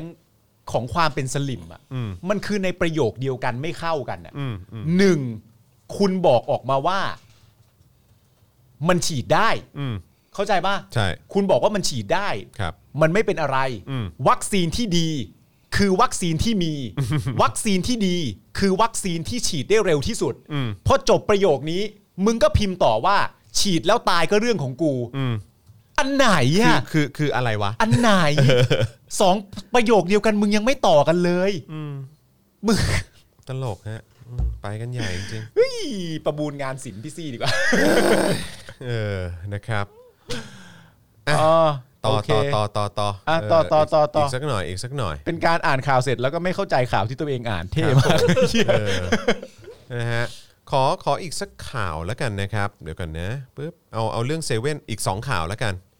เออ อีก 2 ข่าวแล้วกันนะครับเอิ่มเอาประเด็นอันไหนดี เอานี้แล้วกันเรื่องราชวิทยาลัยจุฬาภรณ์ประกาศให้ walk in เฉพาะผู้สูงอายุเท่านั้นนะครับ แล้วก็วันแรกคิวยาว ทะลุไปร้อยคนนะครับเอ่อเมื่อวานนี้นะครับผู้สื่อข่าวรายงานว่า Facebook โรงพยาบาลจุฬาภรณ์นะครับโพสต์ระบุข้อความนะครับว่าตั้งแต่วันที่ 20 พฤษภาคม 64 เป็นต้นไปเนี่ยราชวิทยาลัยจุฬาภรณ์ให้บริการฉีดวัคซีนโควิด -19 สำหรับผู้ลงทะเบียนที่เอ่อ ที่ได้วันและเวลานัดหมายผ่านระบบออนไลน์มาแล้วเท่านั้น และเนื่องจากข้อจำกัดด้านวัคซีนโควิด -19 ที่มีการจัดสรรโควต้าผ่านระบบนัดหมายมาแล้ว จึงขอแจ้งให้บริการฉีดวัคซีนโดยไม่ต้องผ่านระบบนัดหมายล่วงหน้าให้กับผู้สูงอายุ 70 ปีขึ้นไป ครับ และหรือผู้ที่ไม่สามารถเข้าถึงอินเทอร์เน็ตได้ทำให้ไม่สามารถลงทะเบียนออนไลน์ได้ โดยจำกัดจำนวน 100 คนต่อวันเท่านั้น ครับ นะครับพร้อมระบุว่าจะเริ่มบัตรคิวในเวลา 6 โมงครึ่ง6โมงเช้านะครับ ครับ หากเกินจำนวนนี้ต้องขออภัยที่ไม่สามารถให้บริการได้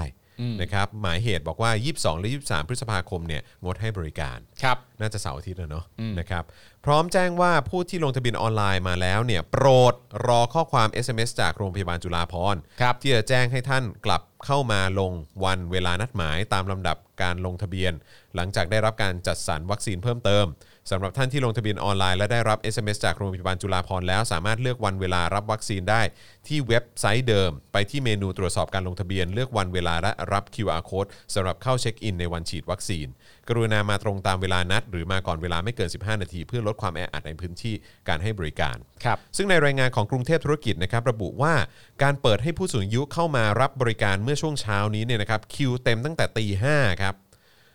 คือคือผู้สูงอายุก็คือต้องไปเข้าคิวกันตั้งแต่ตีห้าครับ และคิวก็ ณผู้ช เต็มตั้งแต่ตีห้าเลยนะฮะ ก็คือคือนอกจากเขาจะแก่แล้วเขาก็ต้องเสี่ยงชีวิตมากพอแล้วกับไอ้โควิด -19 นี่ก็คือแบบว่าต้องไปต่อคิวตั้งแต่ตีห้าด้วยนะ ครับ เข้าไม่ถึงเอ่อก็คือกลุ่มนี้เนี่ยก็คือกลุ่มสูงอายุวัย 70 อัพ ครับ เข้าไม่ถึงอินเทอร์เน็ตนะครับ พลาด Walk-in วัคซีนวันแรก อืม พร้อมเผยบรรยากาศหน้าราชวิทยาลัยจุฬาภรณ์นะครับ ที่ผู้สูงอายุ 70 ปีขึ้นไปจำนวนมากจำเป็นต้องเดินทางกลับบ้าน ครับ เนื่องจากจำนวนผู้มาจองโควิดเอ่อมาจองวัคซีนป้องกันโควิดนะครับแบบ Walk-in นะครับของที่ราชวิทยาลัยจุฬาภรณ์เนี่ยเปิดรับเฉพาะผู้อายุ 70 ปีขึ้นไป และไม่สามารถเข้าถึงอินเทอร์เน็ตเป็นกรณีพิเศษแค่วันละร้อยคน แล้วมันก็เต็มนะครับตั้งแต่ตีห้าแล้วนะครับตีห้าครึ่งก็เต็มแล้วนะครับทำให้คนที่มาถึงช่วงเช้าเนี่ยนะครับหรือว่ามาช้ากว่าเวลานั้นเนี่ยไม่สามารถเข้ารับการฉีดวัคซีนได้ ทั้งที่วันที่ 20 พฤษภาคมเป็นวันแรกของการเปิดรับการ Walk-in เป็นกรณีพิเศษด้วยนะครับ ครับ นะฮะก็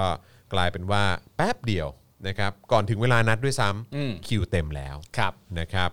เนื่องจากมีคนต้องการมารับการฉีดวัคซีนเป็นจำนวนมากกว่า 100 คนต่อวันนะครับ ครับ ดังนั้นเนี่ยผู้ต้องการรับวัคซีนอาจจะต้องมาต่อคิว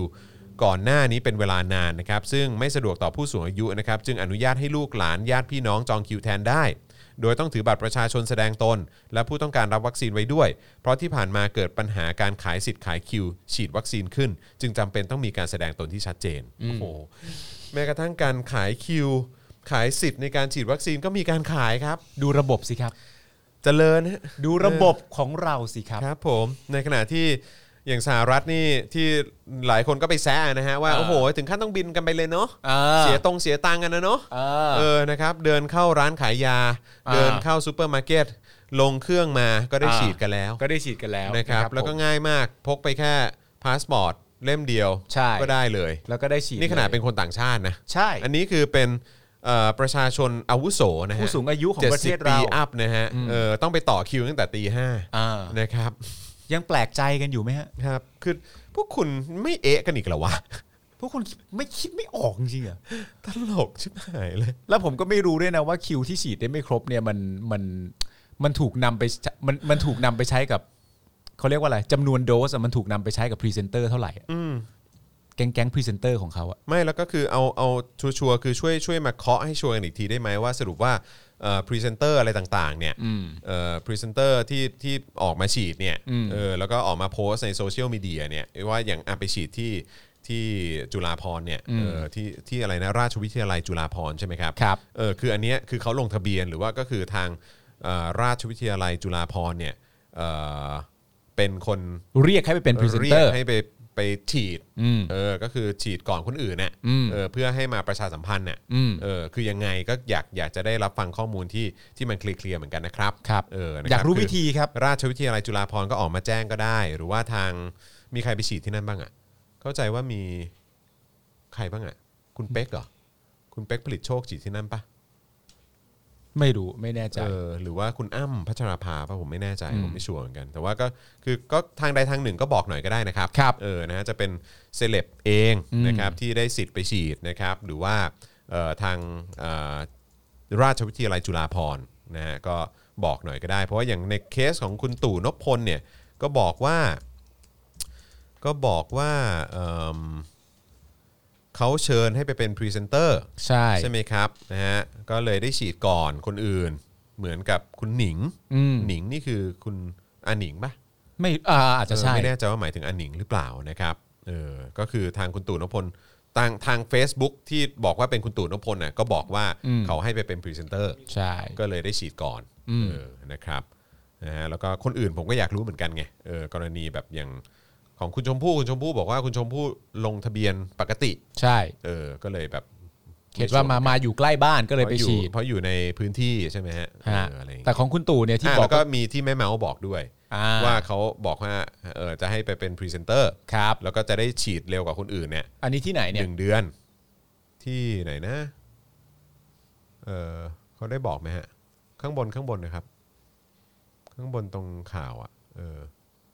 ความรู้พร้อม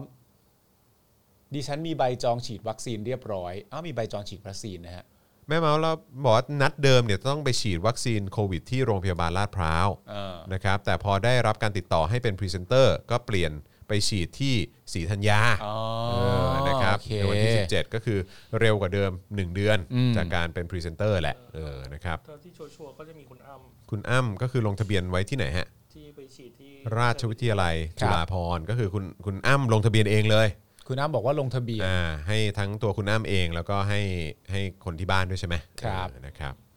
ก็อ๋อแล้วก็มีหลายคนก็เยอะนะ พวกดารา อืม ดาราดาราหนุ่มทั้งหลายที่มีเป็นภาพถ่ายภาพหมู่เนี่ยก็ได้รับวัคซีนจากราชวิทยาลัยจุฬาภรณ์เหมือนกันนะครับอืมก็นั่นแหละครับ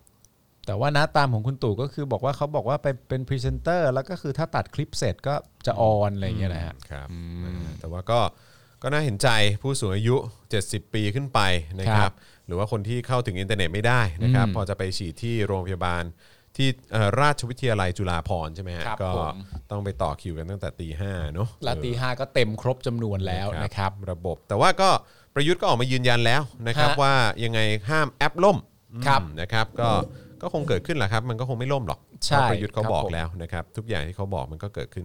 อยู่แน่แบบแน่นอนอยู่แล้วแหละ ใช่ใช่ใช่ นะครับ ครับ ทุกอย่างที่ประยุทธ์บอกก็มักจะ เป็นตามนั้นนะฮะ ใช่ครับใช่ใช่ใช่ ครับ เหมือนที่บอกไม่ทำรัฐประหาร เหมือนที่ประยุทธ์เคยบอกว่าผมไม่ทำรัฐประหาร เรื่องนี้ไม่จบอะเพราะอีก 2 วันแม่งจะครบรอบแล้ว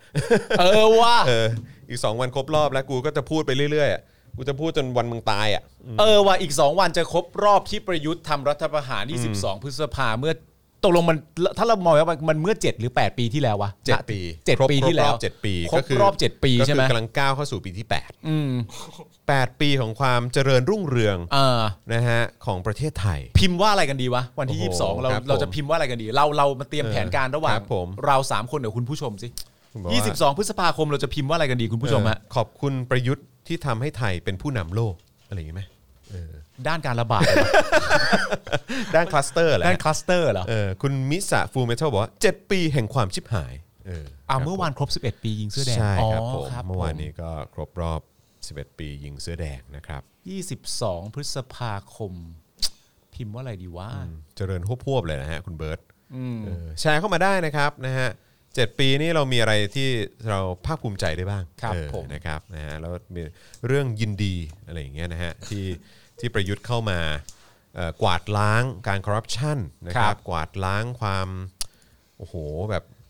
แบบพังพินาศนะครับจากรัฐบาลที่มาจากการเลือกตั้ง เอ้ยเอ้ยคอร์รัปชันสูงสุดนี่มันเกิดขึ้นในยุคสมัยไหนนะ ยุคคอสชครับ ที่สูงสุดในประวัติศาสตร์ไทยเลยนะ สองปีกับ เออ คอสชสองปีแรกใช่ไหมถ้าเกิด เออ จำไม่ผิด เออเออ นะครับเขาบอกว่าหนัก 58 หน่วงที่สุด 59นะ ใช่แล้วต่อเนื่องมานะครับก็ยังปัญหาคอร์รัปชันก็ยังสูงอยู่ ครับผม นะครับนะก็ก็ถือว่าก็ถ้าถ้าจะบอกว่าเออถ้าถ้าเราเน้นตัวเลขและปริมาณเนี่ย เออ เออก็เรื่องคอร์รัปชันก็ได้อยู่ อืม เออนะครับก็ได้อยู่ว่าว่าเออว่าสูงจริงอะไรอย่าเย ก็สูงจริงอะไรอย่างเงี้ย นะครับ อ่ะแต่ยังไงก็แล้วแต่ฮะประยุทธ์ก็ไม่ได้จำนำข้าว อ่าใช่ครับ เพราะฉะนั้นก็ ผมเรื่องนั้นสำคัญสุด แล้วก็ เรื่องสำคัญสุด ประยุทธ์ไม่ได้นามสกุลชินวัตรแหละ ใช่ ครับ ใช่ ผม อันนั้นก็ด้วย That's the point นะครับ นะ ผม เออครับ ซึ่ง ผม เหล่านี้ก็มีความสำคัญมากนะฮะ ใช่ใช่ใช่ ตราบใด ใช่ ก็ตามที่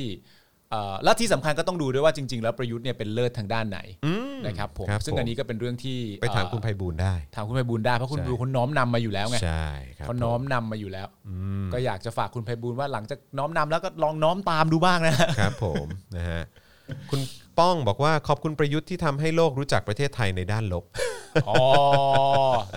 thank you เออ thank you เออ thank you เราจะทำตามสันดาน คุณคุณบูดีบอก คุณ ว่า เคมมาบอกมา คุณบูดีบอกว่า ไอสัตว์วันเกิดกูพอดี จริงเหรอเนี่ย โอ้งั้นเอาก็ก่อนอื่นเลยก็ก็คือไม่ไม่ไม่รู้จะได้เจอหรือเปล่า แต่ก็แฮปปี้เบ t ร์ a เดย์ไว้ก่อนแล้วกันนะครับ ผมก็ถือว่าเป็นเป็นการเกิดใหม่ของประเทศไทย ใช่ นะฮะตอนนี้ก็เป็นประเทศไทยภายใต้การคั ร บ นำของประยุทธ์นะครับ เอออ ยุ7ขวบแล้ว เออ นะครับก็เห็นอนาคตที่สดใส ใช่ ของ ค ป รับ ระเทศ ผม น้อยๆประเทศนี้นะครับ ซึ่งถ้าคิดแบบนี้ก็โอเค เราอาจจะเห็นต่างกับคุณวรพซึ่งเป็นสสของพรรคก้าวไกลที่ออกมาบอกว่าการกู้อีกรอบหนึ่งมันก็อาจจะไม่ได้ผลเหมือนเดิมเพราะมันคือรัฐบาลเดิม รวมทั้งสตงสำนักงานตรวจเงินแผ่นดิน ซึ่งก็เป็นเอ่อหน่วยงานของของรัฐไทยเนี่ย ครับผม ก็ออกมาบอกว่าก็ได้ส่งใบเตือนไปแล้วด้วยนะอะไรอย่างเงี้ยแต่เรื่องพวกนี้ไม่น่าจะเป็นเรื่องใหญ่หรอกมั้ง ครับผม มันน่าจะดูตรงที่ความเป็นคนดีและเป็นการเป็นผู้เสียสละเข้ามามากกว่า อืมนะครับ นะครับ ก็อยากให้จำเรื่องนี้เอาไว้นะครับ ผม อย่าบ่น ยั กันมากครับเขาเสียสละเข้ามาก็ก็นะเมตตาแค่ไหนแล้ว งใช่ครับผ เอ ม อหัดสำนึกในบุญคุณเขาบ้าง ใช่ นะครับ แล้วไม่ต้องไปเรียกร้องอะไรกันเยอะนะฮะเรื่องวัคซงวัคซีนอะไรอย่างเงี้ยเพราะวัคซีนที่ดีก็คือวัคซีนที่มี ครับ นะครับ ผ ผม มวัคซีนที่ดีก็คือวัคซีนที่ฉีดได้อย่างเร็วที่สุดนะค ครั รั บบ ผ ผม มแล้วก็ส่วนตัวแล้วก็เลือกซีโนแวคนะครับผมแต่ส่วนรวมจะคิดยังไงช่างมันครับ ส่วนตัวเลือกงี้ก็เลือกงี้ ครับผมอืม นะครับโอเคนะฮะ คุณผู้ชมพูดมาแจ๊ะหน้าแม่งเลยพี่ปา แจะหน้าแม่งเลยใช่ไหม ไม่ใช่หน้าประยุทธ์ด้วยนะ ครับ หน้ากูเนี่ย นะครับ โอเคนะฮะก็ เฮ้ยคุณอุดมหาแฮชแท็กมาดีมากเลย อะไรฮะ เจ็ดแม่ ม เจ็ดแกเจ็ดแม่ม ครบ 7 ปีแล้วก็เจ็ด เจ็ด แม่ แม่มเลย เจ็ดแม่ม ครับเจ็ดปีที่กูรู้ว่าอีปูไม่ได้โกง โอ้โห พามพามพาม ก็สารตัดสินออกมาเนอะ ใช่ เออนะครับ ผม นะฮะใช่ป่ะเขาอุตส่าห์เปลืองสันดานลงมาเกลือกลัวด้วยเออ ใช่ ครับ ฮะ ผม ต้อง ใช่ ขอบ รับ คุณเขานะฮะ ใช่ครับผ เอ ม อ มนะฮะ อ่ะคุณผู้ชมลองพิมพ์เข้ามาหน่อยดีกว่าว่าเท่าที่คุณผู้ชมรู้ใน 7 ปีที่ผ่านมาเนี่ยเอ่อทหารเนี่ยเสียสละทำอะไรให้กับพวกเราบ้างครับ ใช่นะครับ ของผมของผมก็คุณจรที่แน่ๆแล้วก็มีเสียสละกบฏ ใช่ นะครับ เสีย ผม สละมาเป็นกบฏให้ เสียสละมาเป็นกบฏเสียสละมาทำงานไม่ได้เรื่อง อืม ให้คนเขาด่า อืม ตั้งมากมายก็อดทนอะไรอย่างเงี้ยนะฮะเสียสละมามาจัดการโควิด อย่างไร้ประสิทธิภาพให้กับเรานะครับผมเอ่ออะไรฮะอะไรฮะอาจารย์แบง ผม ค์ ชอบของคุณนายไรเดอร์เลย โมเจ็ดม้า คืออะไรวะโมเจ็ดม้า โมเจ็ดแรงม้าอย่าง อ๋อ เงี้ย โมเจ็ดแรงม้า เออ มันมาจากคำว่าโมดเจ็ดม้า โม อ๋ออ๋อโอเค อ๋อโอเค ครับผม รัฐประหาร 7 ปีเฮียเจ็ดหน ครับ เออ ผมเสียสละมาทำลายประเทศอ่ะโอเค อะไรนะตอกตอกเสาเข็มอะไรนะอาจารย์แบงค์เมื่อกี้ขึ้นข้างบนนิดนึงตอกเสาเข็มอะไรนะตอกเสาเข็มรถไฟฟ้าความเร็วสูงคนแรก อ่าโอเค ครับผม หลังจากนั้นมาเด สาม แค่ สามจุดห้ากิโลเมตรเหรอเออใช่ไหม เสียสละเข้ามาเป็นบอร์ดรัฐวิสาหกิจและองค์กรอิสระ อ่า อ่า ใช่ โอเค ค ค รั รับ บเสียสละมากงบ้านกลเมืองได้ เออ เสียสละให้คนไทยสามัคคีกันด่ามัน อันนี้ไม่เห็นด้วยเพราะยังมีสลิมอยู่ฮะ เออครับผม นะครับผม เอออ๋อโอเคอ่ะโอเคครับ โอ ผม เคโอเคโอเค นะฮะ เดี๋ยวจะพูดไปเดี๋ยวก็ซึ้งน้ำตาไหลกันอีก มีคซึ้งจนน้ำตาไหลเลย เออ นะครับ เสียสละมากู้นะครับผม อ่าใช่อ่ะเอ่อกริ่งเขาคอนเฟิร์มมาแล้วว่าก็คือเอ่อเป็กผลิตเนี่ยเขาฉีดที่ราชวิทยาลัยจุฬาภรณ์ ครับ อ่านะครับก็ก็เอ่อผมไม่แน่ใจเดี๋ยวต้องให้ให้ให้ต้องรอฟังจากฝั่งคุณเป็กอะเนอะหรือ ครับ ว่าทางราชวิทยาลัยเอ่อจุฬาภรณ์บอกว่าเออคือยังไงคือคุณเป็กเขาไปลงทะเบียนไว้ที่นั่นใช่ไหมอะไรอย่าง ครั เงี้ย บ เออหรือว่าก็คือแบบเฮ้ยอยากจะให้คุณเป็กมามารณรงค์ให้คนออกไปฉีดก็เลยให้คุณเป็ก ฉีดก่อนหรือเปล่าอะไร คเงี้รับ ยเออก็บอกกันได้นะครับ คุณเป็กเขาก็มีแฟนคลับอยู่ด้วยนี่ใช่ไหม ใช่นะครับจะได้จูงใจให้เรานุชไปฉีดกันหรือเปล่าอะไรอย่างเงี้ย เออเอ้ยนี่คนคุณอนาคตดีมากเลยนะฮะ อะไรฮะ เสียสละมาทำเฮียอะไรครับเนี่ย คุณคุณชายใหญ่บอกว่าเสียสละมาใช้ภาษีประชาชน อ่าโอเคครับผม นะฮะ ซึ่งการใช้ภาษีประชาชนในลักษณะที่เขาใช้อยู่ ซึ่งมันค่อนข้างจะไร้ประสิทธิภาพเนี่ย อืม แน่นอนประชาชนก็ด่า อืม เขาก็เสียสละทน เสียสละแล้ว การที่เราด่าได้ ใช่ใช่นะครับเออเดี๋ยวเดี๋ยวเอ่อไหนๆก่อนไปนะครับ เดี๋ยวขอสรุปนิดนึงได้ไหมครับเอ่อ ได้ครับ เรื่องประเด็นเพชรบุรีที่มีคนส่งเข้ามาตอนต้นรายการ ครับ บอกให้ช่วยตามข้อมูลให้หน่อยนะครับน้องกริ่งส่งเข้ามาแล้วนะครับ ครั ข บ อบคุณน้องกริ่งมากด้วยนะครับนะฮะก็คือตอนนี้เนี่ยผู้ว่าเอ่อเพชรบุรีเนี่ยสั่งตั้งโรงพยาบาลสนาม แล้วก็ที่กักตัวรองรับกลุ่มเสี่ยงสูงจากคลัสเตอร์โรงงานนะครับที่อำเภอเขาย้อยนะครับ ครับ อันนี้เป็นโรงงานชื่อ Calcom เหรอ เออ นะครับ พร้อมสั่งซีลโรงงานที่ 9 ต้นต่อระบาดหลังพบผู้ติดเชื้อ 50-60%ของคนงานในโรงงานนี้นะครับ ครับ นายพักขพงศ์ทวิพัฒน์นะครับผู้ว่าเพชรบุรีเนี่ยนะครับเปิดเผยว่าจากการแพร่ระบาดในสถานประกอบการบริษัท Calcom Electronic ประเทศไทยจำกัดมหาชน ที่เป็นโรงงานอุตสาหกรรมอิเล็กทรอนิกส์ในพื้นที่อำเภอเขาย้อยเนี่ยนะครับขณะนี้ที่ประชุมมีมติให้วางมาตรการป้องกัน การแพร่ระบาดโดยดำเนินการปิด เอ่อโดยโดยโรงงานเอ่อโดยดำเนินการเปิดโรงพยาบาลสนาม และการจัดการโควิด -19 ในโรงงานอย่างมีส่วนร่วม ครับ ก็คือเป็นแบบ Bubble and Seal นะครับก็คือซิลให้พนักงานสามารถพักในโรงงานได้ ครั ก็ บ คือไม่ให้ออกมาเนาะ อืม และจัดตั้งศูนย์บริหารสถานการณ์การแพร่ระบาดของโรคติดเชื้อส่วนหน้าในพื้นที่อำเภอเขาย้อยเพื่อเร่งควบคุมการแพร่ระบาดของโรคนะครับ ครับ ด้านผู้อำนวยการสำนักงานป้องกันควบคุมโรคที่ 5 จังหวัดราชบุรี เปิดเผยว่ากำลังเร่งหาผู้ติดเชื้อ เร่งควบคุมโรค ซึ่งพบผู้ติดเชื้อส่วนใหญ่เป็นชาวต่างชาติ และเป็นคนไทยอยู่ในวัยแรงงาน ครับ กระจายอยู่ในพื้นที่ 7อำเภอของเพชรบุรีด้วย ฮะ นะครับเออก็แปลกใจทำไมอันนี้เป็นราชบุรีแล้วอันนี้มาพูดถึงเพชรบุรีวะงง ไม่ชัวร์เหมือนกันอ่าเดี๋ยวเดี๋ยว ครับ เดี๋ยวขอเช็คก่อนนะครับ โดยสอบสวนโรคนะครับจากต้นต่อของการระบาดในครั้งนี้นะครับจะอยู่ที่อาคารโรงงานนะครับซึ่งเข้าไปทำการตรวจ ซึ่งพบว่ามีอัตราการป่วย 50-60%ของคนงานในโรงงาน อืม คาดว่าจะใช้เวลา 28 วัน จะสามารถควบคุมโรคได้ก็คือเกือบเดือนนะเนาะ และจะดำเนินการในการเฝ้าระวังตรวจหาเชิงรุกในพื้นที่ ซึ่งจะรีบจัดการให้เร็วที่สุด ครับ ซึ่งทางชาวบ้านเอ่อตำบลหนองปรงอำเภอเขาย้อย ตัวแทนชาวบ้านเนี่ยก็เดินทางมาที่ศูนย์ดำรงธรรมจังหวัดเพชรบุรีนะครับยื่นหนังสือร้องเรียนถึงนายพักขพงศ์ทวิพัฒน์ผู้ว่าเพชรบุรีเนี่ยนะครับในฐานะประธานคณะกรรมการโรคติดต่อ จังหวัดเพชรบุเพชรบุรี เพื่อขอให้ดำเนินการสั่งปิดโรงงานขนาดใหญ่ในพื้นที่อำเภอเขาย้อย ครับ ซึ่งมีพนักงานทั้งชาวไทยและและแรงงานต่างด้าว รวมกว่า 12,000 คน ครับ และกำลังเป็นคลัสเตอร์นะฮะที่พบผู้ติดเชื้อโควิดจำนวนมากครับ และเร่งดำเนินการตรวจรักษาพนักงานในโรงงานดังกล่าว เพื่อเป็นการหยุดการแพร่กระจายเชื้อโควิดสู่ชุมชน โดยมีนายนัทวุฒิเพชรพรหมสอนนะครับรองผู้ว่าเพชรบุรีเนี่ยนะครับเป็นตัวแทนรับหนังสือร้องเรียนดังกล่าวนะครับก็ต้องดูว่าเขาจะปิดโรงงานไหม ครับ นะครับหรือว่าเขาจะบอกว่าก็ไม่ปิดเออนะครับก็เป็นการบับเบิลแอนด์ซิลไป อืม อย่างนั้นหรือเปล่านะครับก็คือทุกคนก็อยู่ในนั้นน่ะก็ ใช่ คือห้ามออกมาแล้วกันจะได้ไม่แพร่ บับเบิลไว้ ใช่ เหมือนสมัยที่ เอ้ย ไม่เหมือนว่ะ อันนั้นมันเป็นการแบบ ผมก็คือผมผมเคยรู้จักไอการที่ทำบับเบิลครั้งแรกเนี่ย กับการเอ่อแข่งขันกีฬาบาสเกตบอล NBA อ๋อโอเคที่เขาอยู่ที่ดิสนีย์แลนด์เหรอ ที่อ่าที่อยู่ดิส อ่า ดิสนีย์แลนด์แล้วก็ทุกคนก็ผ่านการตรวจอะไรต่างๆนานาเรียบร้อยห้ามเข้าและห้ามออก ทั้ง ครับ พนักงานทำอาหารเอ่อกรรมการผู้ตัดสินอะไร ต้อ ต่างองๆนา ยู่ นา ต้องอยู่ที่นั่นเท่า ก็ นั้ อยู่ น นั้นตลอดเวลานะครับ ครับผมนะฮะโอเคนะครับนี่เราคุยกันมาเกือบ 2 ชั่วโมงแล้วนะครับ ทิ้งท้าย ใช่ครับ กันนะครับเอ่อคุณผู้ชมนะแล้วก็คุณผู้ฟังสามารถสนับสนุนพวกเราได้นะครับ ผ่านทางบัญชีกสิกรไทย 0698975539 หรือสแกน QR Code ก็ได้นะครับนะฮะแล้วก็วันนี้จริงๆก็เป็นเป็นเป็นวันสุดท้ายนะครับ เป็น ค วันรับ สุดท้ายเอ่อก่อนจะไปเจอกันอีกทีสัปดาห์หน้า ใช่ครับ สำหรับเอ่อเขาเรียกว่าอะไรมินิสัปดาห์แห่งปาล์ม ใช่ เออ แต่ผมกำลังอยากรู้ว่าสัปดาห์หน้าเนี่ยมันเป็นสัปดาห์แห่งปาล์มหรือเปล่า สัปดาห์แห่งปาล์มเลยปะ อาจารย์แบงค์รบกวนเช็คให้หน่อยครับ ไม่เพราะว่าคือตอนเนี้ยคือถ้าเป็นอะไรนะ วันวันพุธคุณติดงานใช่ไหมล่ะ ไม่ใช่ เอาไม่ใช่เหรอ ผมอาจจะติดแค่ 2 สัปดาห์นี้หรือเปล่า อ๋อ ไม่แน่ใจ โอเค เดี๋ยวกันนะเออวันจันทร์ก็คือเป็นคุณ ครับ วันอังคารก็คือเป็นคุณ ผม แต่พุธเป็นวันหยุด เพราะว่าเป็นวันวิสา อยู่ ขะ แล้ว ใช่ นะครับ วันพฤหัสเป็นคุณ อ่า อ่า วันศุกร์ ะคบ เป็นพี่แขก ใช่ อ่า นะฮะโอเค ครับ โอเคครับ เดี๋ยวรอติดตามแล้วกันนะครับ คุณผู้ชมครับ ถ้ามันไปถึง 50%นะผมจะไปขิงพี่ ซี่นะ เติมเติมได้นะครับ เออ นะครับ คุณมุกบอกว่าเรือนจำก็เป็นบับเบิลแอนด์ซิลอ่ะ อ่า ใช่ครับใช่ ครับ เขา ผม ก็ว่ามานะครับคุณลีถามมานะครับว่าพรุ่งนี้เป็นอาจารย์วาสนาหรือเปล่านะครับ ก็คอนเฟิร์มเลยแล้วกันนะครับ ก็คือพรุ่งนี้เนี่ยเอ่อจะเป็นคิวของอาจารย์วาสนานะครับกับเอ่อวาสนาอารวาสนั่นเอง อืม ซึ่งได้ข่าวว่าจะหยิบยกประเด็นที่ทางสื่อจีนมั้ง ฮะ เชิญอภิสิทธิ์ไปพูดเนื่องในวันครบรอบวันเกิด หรืออะไรสักอย่างของพรรคคอมมิวนิสต์จีนเนี่ย อืม เออ นะครับ ก็น่าสนใจดีที่จีนเขาเลือกคุณอภิสิทธิ์ไปนะครับ ใช่ครับ นะฮะ แล้วก็เดี๋ยวมาฟังดูว่ามุมมองของอาจารย์วัฒนาคืออย่างไรนะครับ แล้วก็จะมีประเด็น